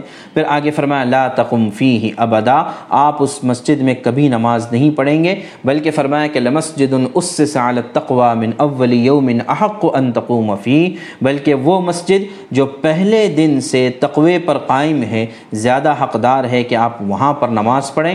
اس میں علماء کے درمیان اختلاف ہے۔ بعضوں نے کہا کہ اس سے مسجد قبا مراد ہے، اس لیے کہ یہ منافقین کی مسجد زرار سے قریبی مسجد یہی ہے۔ تو بظاہر تو مسجد قبا مراد ہے، لیکن بعض علماء نے اس سے مسجد نبوی صلی اللہ علیہ وسلم بھی مراد لیا ہے۔ بہرحال جو بھی مراد ہو، آگے اللہ تعالیٰ فرماتے ہیں فی رجال یحبون ان یتطہروا اس میں کچھ لوگ ایسے ہیں، کچھ اللہ کے بندے ایسے ہیں جو پاکیزگی چاہتے ہیں۔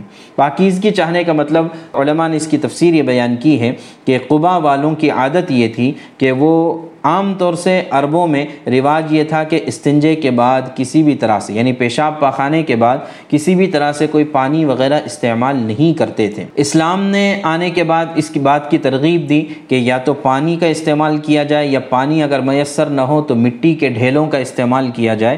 تو قبا والے یہ کرتے تھے کہ دونوں چیزوں کا استعمال کرتے تھے۔ استنجے کے لیے وہ ڈھیلے بھی استعمال کرتے تھے اور پانی بھی استعمال کرتے تھے تاکہ اس کے ذریعے سے اچھی طرح سے پاکیزگی حاصل ہو جائے۔ تو اللہ تبارک تعالیٰ کو یہ ادا ان کی پسند آئی۔ تو اس لیے ان کی تعریف قرآن میں کی کہ فی ہی رجال یحبون ان کہ اس میں کچھ لوگ ایسے ہیں جو پاکیزگی چاہتے ہیں۔ واللہ یحب المطہرین۔ اور اللہ تبارک تعالیٰ بھی پاکیزہ رہنے والوں کو پسند کرتے ہیں۔ چنانچہ بدن کی پاکیزگی یہ آدمی کے دل کی پاکیزگی کی طرف اشارہ کرتی ہے۔ اس وجہ سے آدمی کو بدن بھی پاک اور صاف رکھنا چاہیے اور اپنا دل بھی پاک اور صاف رکھنا چاہیے۔ اس کے بعد آیت نمبر 110 میں اللہ تبارک تعالیٰ نے ایک بہت بڑی بات ارشاد فرما دی، کاش کہ یہ چیز ہماری زندگی میں آ جائے۔ اللہ تعالیٰ فرماتے ان اللہ اشترا من المؤمنین انفسهم و اموالهم بان لهم الجنہ۔ کہ اللہ تبارک تعالیٰ نے ایمان والوں سے ان کے جان اور ان کے مال کو خرید لیا ہے جنت کے بدلے میں۔ یعنی یہ جان اور یہ مال، یہ سب کے سب اللہ کا ہے اور اللہ تبارک تعالیٰ سے ہم اس کا سودا کر چکے ہیں جنت کے بدلے میں۔ یقاتلون فی سبیل اللہ چنانچہ ایمان والے وہ ہیں جو اللہ کے راستے میں اپنی جان دے دیتے ہیں۔ فیقتلون و یقتلون، کہ خود بھی قتل ہوتے ہیں اور دوسروں کو بھی قتل کرتے ہیں۔ اور یہ بات ایسی ہے کہ جہاد کا حکم صرف اس امت میں آیا ہے ایسا نہیں ہے۔ اس میں جو ہے ڈرنے کی اور غیر ایمان والوں کے اعتراض کی فکر نہیں کرنا چاہیے۔ اس لیے کہ یہ حکم تورات میں بھی ہے، انجیل میں بھی ہے، قرآن میں بھی ہے۔ بلکہ اگر دیکھا جائے تو ہمارے برادران وطن کی جو کتابیں ہیں، اس میں بھی جو ہے جہاد کا اور جو ہے کفر کے خلاف اور اسی طرح نہ ماننے والوں کے خلاف لڑائی کا ذکر موجود ہے۔ بلکہ آپ مہا بھارت کو اٹھا کر دیکھ لیں تو وہ ساری لڑائی جو ہے اسی بنیاد پر ہے۔ تو لہٰذا جو ہے جہاد کوئی بری چیز نہیں ہے۔ لیکن دیکھنا یہ ہے کہ آپ کس مقصد کے لیے اس کو استعمال کرتے ہیں۔ ویسے تو اس وقت مغربی میڈیا نے لفظ جہاد کو بہت زیادہ بدنام کر دیا ہے اور جو ہے جہاں کہیں بھی کوئی دہشت گردی کا واقعہ ہوتا ہے، اس کو اسلامی جہاد کے طور پر پیش کرتے ہیں۔ حالانکہ دہشت گردی الگ چیز ہے اور اسلامی جہاد الگ چیز ہے۔ دہشت گردی کی سزا خود قرآن نے بیان کی ہے سورہ معاہدہ میں۔ تو لہٰذا جو ہے دہشت گردی کا اسلام سے کوئی تعلق نہیں ہے اور جہاد ایک بالکل ہی الگ چیز ہے کہ جس کا مقصود ہوتا ہے اعلاء کلمت اللہ اللہ کے نام کو بلند کرنا اور اس کے لیے محنت اور کوشش کرنا، اس کے لیے اپنا جان اور مال لگانا، اس کے لیے لڑائی ضروری نہیں ہوتی ہے۔ ہاں کسی حد تک کسی ایکسٹریم میں جا کر لڑائی کی نوبت آتی ہے تو لڑائی بھی ہو جاتی ہے، لیکن جو ہے جہاد کا مقصد یا جہاد کا مفہوم محض لڑائی لڑائی کرنا اور قتل و قتال کرنا نہیں ہے۔ تو اللہ تعالیٰ فرماتے ومن اوفا بعہدہ من اللہ اللہ سے جو عہد کیا ہے، جو اس کو پورا کرتا ہے فستبشروا ببیعکم الذی بایعتم بی، تو جو سودا انہوں نے اللہ سے کیا ہے، اس سلسلے میں ان کو بشارت سنا دو۔ وذالک هو الفوز العظیم۔ اور یہ بہت بڑی کامیابی ہے۔ آگے پھر اللہ تبارک تعالیٰ ان لوگوں کی صفات بتلاتے ہیں کہ وہ کون لوگ ہیں جو اس کامیابی کو حاصل کرنے والے ہیں۔ تو اللہ تعالیٰ نے ان کی کئی صفات بیان فرمائیں۔ کہا کہ یہ توبہ کرنے والے ہیں، اللہ تعالیٰ کی بندگی کرنے والے ہیں، اللہ تعالیٰ کی تعریف کرنے والے ہیں، روزہ رکھنے والے ہیں، رکوع میں جھکنے والے ہیں، سجدہ کرنے والے ہیں، نیکی کی تلقین کرنے والے ہیں، برائیوں سے روکنے والے ہیں اور اللہ کی قائم کردہ حدود کی حفاظت کرنے والے ہیں۔ تو اے نبی پاک صلی اللہ علیہ وسلم، ان صفات والوں کو ایمان کی بشارت دے دیجیے۔ وبشر المؤمنین اس کے بعد آیت نمبر 113 میں اللہ کے نبی صلی اللہ علیہ وسلم سے اور مومنین سے ایک بات ارشاد فرمائی گئی کہ ماکان للنبی کی والذین آمنوا ان یستغفروا للمشرکین ولو کانوا اولی قربا من بعد ما تبین لهم انہم اصحاب الجحیم کہ اللہ کے نبی صلی اللہ علیہ وسلم کو یہ بات زیب نہیں دیتی اور مومنین کے لیے بھی یہ مناسب نہیں ہے کہ مشرکین کے مرنے کے بعد ان کے حق میں استغفار کریں۔ چنانچہ بخاری مسلم کی روایت کے مطابق یہ آیات نازل ہوئی ہے حضرت ابو طالب کے سلسلے میں کہ ان کا انتقال ہوا اور انہوں نے اسلام قبول نہیں کیا تھا، تو اللہ کے نبی صلی اللہ علیہ وسلم ان کے لیے استغفار فرماتے رہے۔ لیکن ان آیات کے ذریعے سے منع کیا گیا کہ اگرچہ حضرت ابو طالب نے اللہ کے نبی صلی اللہ علیہ وسلم کی پرورش کی، آپ کے ساتھ احسان کا معاملہ کیا اور آپ کو پروان چڑھایا اور پھر جو ہے نبوت ملنے کے بعد بھی ہر طریقے سے ساتھ دیا۔ لیکن اس کے باوجود اخیر میں جب اللہ کے نبی صلی اللہ علیہ وسلم نے کلمہ حق ان کے سامنے پیش فرمایا۔ تب بھی جو ہے انہوں نے قریش کے ڈر سے کلمہ پڑھنے سے انکار کر دیا تھا۔ تو اس سے پتہ یہ چلا کہ ان کا انتقال کفر کی حالت میں ہوا ہے، لہٰذا ان کے حق میں استغفار نہیں کیا جائے گا۔ اور پھر اس بات کا بھی ذکر ہے کہ ابراہیم علیہ السلاۃ والسلام بھی پہلے اپنے والد کے حق میں استغفار کرتے تھے، لیکن اللہ تبارک تعالیٰ نے انہیں منع فرما دیا تھا، تو لہٰذا اس کے بعد سے استغفار کرنا چھوڑ دیا۔ چنانچہ قرآن کی کئی صورتوں میں سر مریم میں سر ممتحنہ میں وغیرہ اس کا ذکر موجود ہے۔ اس سے بڑی عبرت حاصل کرنا چاہیے کہ اللہ تبارک تعالیٰ کی ذات بے نیاز ہے۔ اللہ تعالیٰ کا سارا معاملہ اور وعدہ ایمان اور اعمال پر ہے۔ اس کے علاوہ کسی رشتہ داری کے لیے اللہ تبارک تعالیٰ کوئی رعایت نہیں فرماتے ہیں۔ چاہے نبی کے چچا ہوں یا نبی کا بیٹا ہو یا نبی کے والد ہو یا نبی کی بیوی ہو، کتنی بھی قریبی رشتہ داریاں ہوں، اگر ایمان اور اعمال نہیں ہے تو اللہ کا اس سے کوئی تعلق نہیں ہے۔ اس کے بعد آیت نمبر 117 میں اللہ تبارک تعالیٰ فرماتے ہیں، لقد تاب اللہ علی النبی والمہاجرین والانصار الذین اتبعوه فی ساعت العسرہ، کہ حقیقت یہ ہے کہ اللہ تبارک تعالیٰ نے رحمت کی نظر فرمائی ہے نبی پاک صلی اللہ علیہ وسلم پر اور ان مہاجرین اور انصار پر جنہوں نے ایسی مشکل گھڑی میں نبی پاک صلی اللہ علیہ وسلم کا ساتھ دیا، جبکہ قریب تھا کہ ان میں سے ایک گروہ کے دل ڈگمگا جائیں۔ پھر اللہ نے ان کے حال پر توجہ فرمائی اور یقیناً وہ ان کے لیے بہت شفیق اور بڑے مہربان ہیں۔ اور ان تینوں پر اللہ تعالیٰ نے رحمت کی نظر فرمائی جن کا فیصلہ ملتوی کر دیا گیا تھا۔ یہاں تک کہ جب ان پر یہ زمین اپنی وسعتوں کے باوجود تنگ ہو گئی تھی، ان کی زندگیاں ان پر دو بھر ہو گئیں اور انہوں نے سمجھ لیا کہ اللہ کی پکڑ سے خود اسی کی پناہ میں آئے بغیر کہیں اور پناہ نہیں مل سکتی۔ ان آیات میں اصل میں ان تین صحابہ کا تذکرہ ہے کہ جن کا پچاس دنوں تک بائیکاٹ ہوا تھا اور حضرت کعب بن مالک، حضرت مرارہ بن ربیع اور حضرت ہلال بن امیہ، یہ تین جلیل القدر صحابہ تھے کہ جو تبوک کی لڑائی میں بغیر کسی عذر کے شریک نہیں ہو سکے تھے، تو ان کے ساتھ جو ہے بائیکاٹ کا معاملہ ہوا اور ان پر ساری دنیا گویا کہ تنگ ہو گئی تھی اور یہاں تک کہ کفر کی سلطنتیں بھی ان کو دعوت دینے لگ گئی تھی کہ تم ہمارے پاس آ جاؤ۔ لیکن یہ اپنی استقامت کے ساتھ جو ہے جمے رہیں اور اللہ کے نبی صلی اللہ علیہ وسلم کے ساتھ رہے۔ پچاس دنوں کے بعد اللہ تعالیٰ نے ان کی توبہ کو قبول فرمایا۔ اس کا ذکر یہاں پر موجود ہے۔ اس کے بعد آیت نمبر ایک سو انیس میں اللہ تعالیٰ فرماتے ہیں، یا ایوہ الذین آمنوا اتقوا اللہ وکونوا مع الصادقین. اے ایمان والو، اللہ تعالیٰ سے ڈرو اور سچے لوگوں کے ساتھ رہو۔ سچے لوگوں کے ساتھ رہنے کا مطلب یہ ہے کہ آدمی کو ہمیشہ اس بات کی کوشش کرنا چاہیے، دیکھنا چاہیے کہ ہمارا فرینڈ سرکل کیسا ہے؟ کن لوگوں کے ساتھ ہم اٹھتے بیٹھتے ہیں؟ آیا وہ اچھے لوگ ہیں یا نہیں ہے اس لیے کہ آدمی جس ماحول میں بیٹھتا اٹھتا ہے، اس ماحول سے متاثر ہوتا ہے۔ اچھے لوگوں کے ساتھ رہتا ہے تو اچھی عادتیں خود بخود اس کے اندر آتی ہیں۔ اور اگر برے لوگوں کے ساتھ رہتا ہے تو بری عادتیں جو ہے لاشعوری طور پر آدمی کے اندر آ جاتی ہیں۔ تو اس وجہ سے اپنی اپنی، اپنے فرینڈ سرکل کو اور اپنی سنگت کو ضرور دیکھنا چاہیے۔ بلکہ ایک روایت میں تو یہ آتا ہے کہ کل قیامت میں بھی آدمی انہی لوگوں کے ساتھ اٹھایا جائے گا جن لوگوں کے ساتھ دوستی یاری تھی۔ تو لہٰذا جن لوگوں کے ساتھ محبت تھی، انہی لوگوں کے ساتھ اٹھایا جائے گا۔ تو اللہ کرے ہماری محبت اللہ اس کے رسول کے ساتھ ہو اور ہماری دوستی اور یاری صحابہ اور اولیاء کے ساتھ ہو۔ تو انشاءاللہ کل قیامت میں انہی کے ساتھ اٹھائے جانے کی سعادت ہمیں نصیب ہوگی۔ اس کے بعد اللہ تبارک تعالیٰ ایک آیت میں فرماتے ہیں، آیت نمبر ایک سو بائیس میں کہ شروع صورت سے جہاد کا ذکر ہے، اللہ کے راستے میں نکلنے کا ذکر ہے اور بہت سارے تقاضوں کا ذکر آیا ہے۔ آگے اللہ تعالیٰ فرماتے ہیں، وما کان المؤمنون لینفروا کافہ ایسا مناسب نہیں ہے کہ سب کے سب مسلمان اللہ کے راستے میں جہاد میں نکل جائیں، ایسا نہیں ہونا چاہیے، بلکہ ترتیب ہونی چاہیے۔ لہذا ایسا کیوں نہ ہو کہ ان کی ہر بڑی جماعت میں سے ایک گروہ جہاد کے نکلے، تاکہ لوگ جہاد میں نہ گئے ہوں۔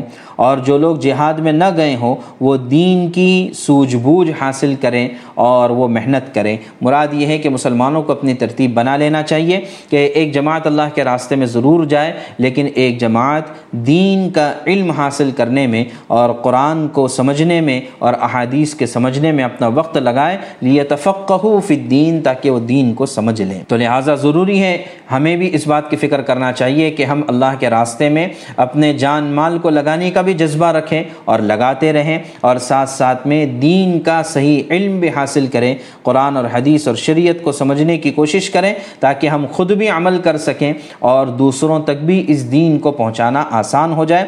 جب ہم نے خود ہی دین کو نہیں سمجھا ہوگا تو ہم اوروں تک اور دوسروں تک دین کو کیسے پھیلا سکتے ہیں؟ اس کے بعد اس صورت کی آخری دو آیات ہے آیت نمبر ایک سو اٹھائیس اور ایک سو انتیس، جس میں اللہ تبارک تعالیٰ فرماتے ہیں، لقد جاءکم رسول من انفسکم عزیز علیہ ما عنتم حریص علیکم بالمؤمنین رعوف الرحیم کہ لوگوں تمہارے پاس ایک ایسے رسول آئے ہیں جو تمہیں میں سے ہیں جس کو تمہاری ہر تکلیف بہت گرا معلوم ہوتی ہے یعنی تم پر کوئی تکلیف آ جائے تو اللہ کے نبی صلی اللہ علیہ وسلم سے رہا نہیں جاتا ہے جسے تمہاری بھلائی کی دھن لگی رہتی ہے ہمیشہ مسلمانوں کی ترقی، مسلمانوں کا فکر، مسلمانوں کو آگے بڑھانے کی کوشش یہ اللہ کے نبی صلی صلی اللہ علیہ وسلم کی دھن ہوتی تھی، جو مومنین کے لیے انتہائی شفیق اور نہایت مہربان ہے کہ یہ رعوف بھی ہے اور رحیم بھی ہے۔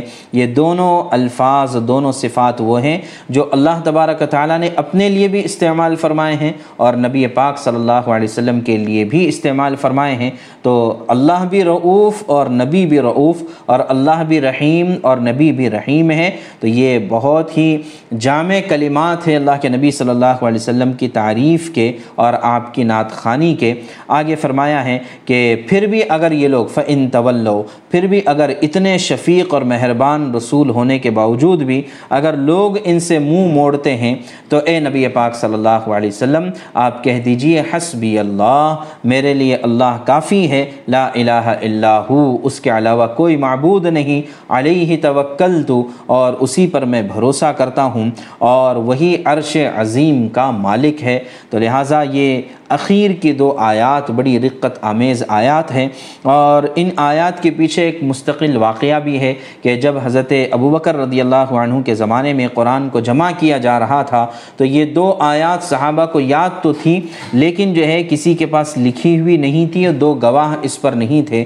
تو ایک صحابی ہے کہ جن کی ایک کی گواہی دو کے برابر قرار دی گئی۔ تو بہرحال یہ پوری صورت کا خلاصہ آپ کے سامنے پیش کرنے کی کوشش کی گئی، جس میں خاص طور سے اس بات پر ابھارا گیا ہے اور اس بات کی ترغیب دی گئی ہے کہ آدمی کو اپنا جان اور مال اللہ کے راستے میں لگانا چاہیے اور اس میں پیچھے نہیں ہٹنا چاہیے۔ اللہ کرے، اللہ تبارک تعالی ہمارے اندر وہ جذبات اور وہ صفات پیدا فرمائیں جو حقیقت میں ایمان والوں کی صفات ہے اور اللہ تعالی ہماری جان اور مال اور ہمارے وقت اور صلاحیتوں کو دین کی سربلندی کے لیے اور دین کی اشاعت کے لیے قبول فرمائیں و آخر دعوانا ان الحمد للہ رب العالمین۔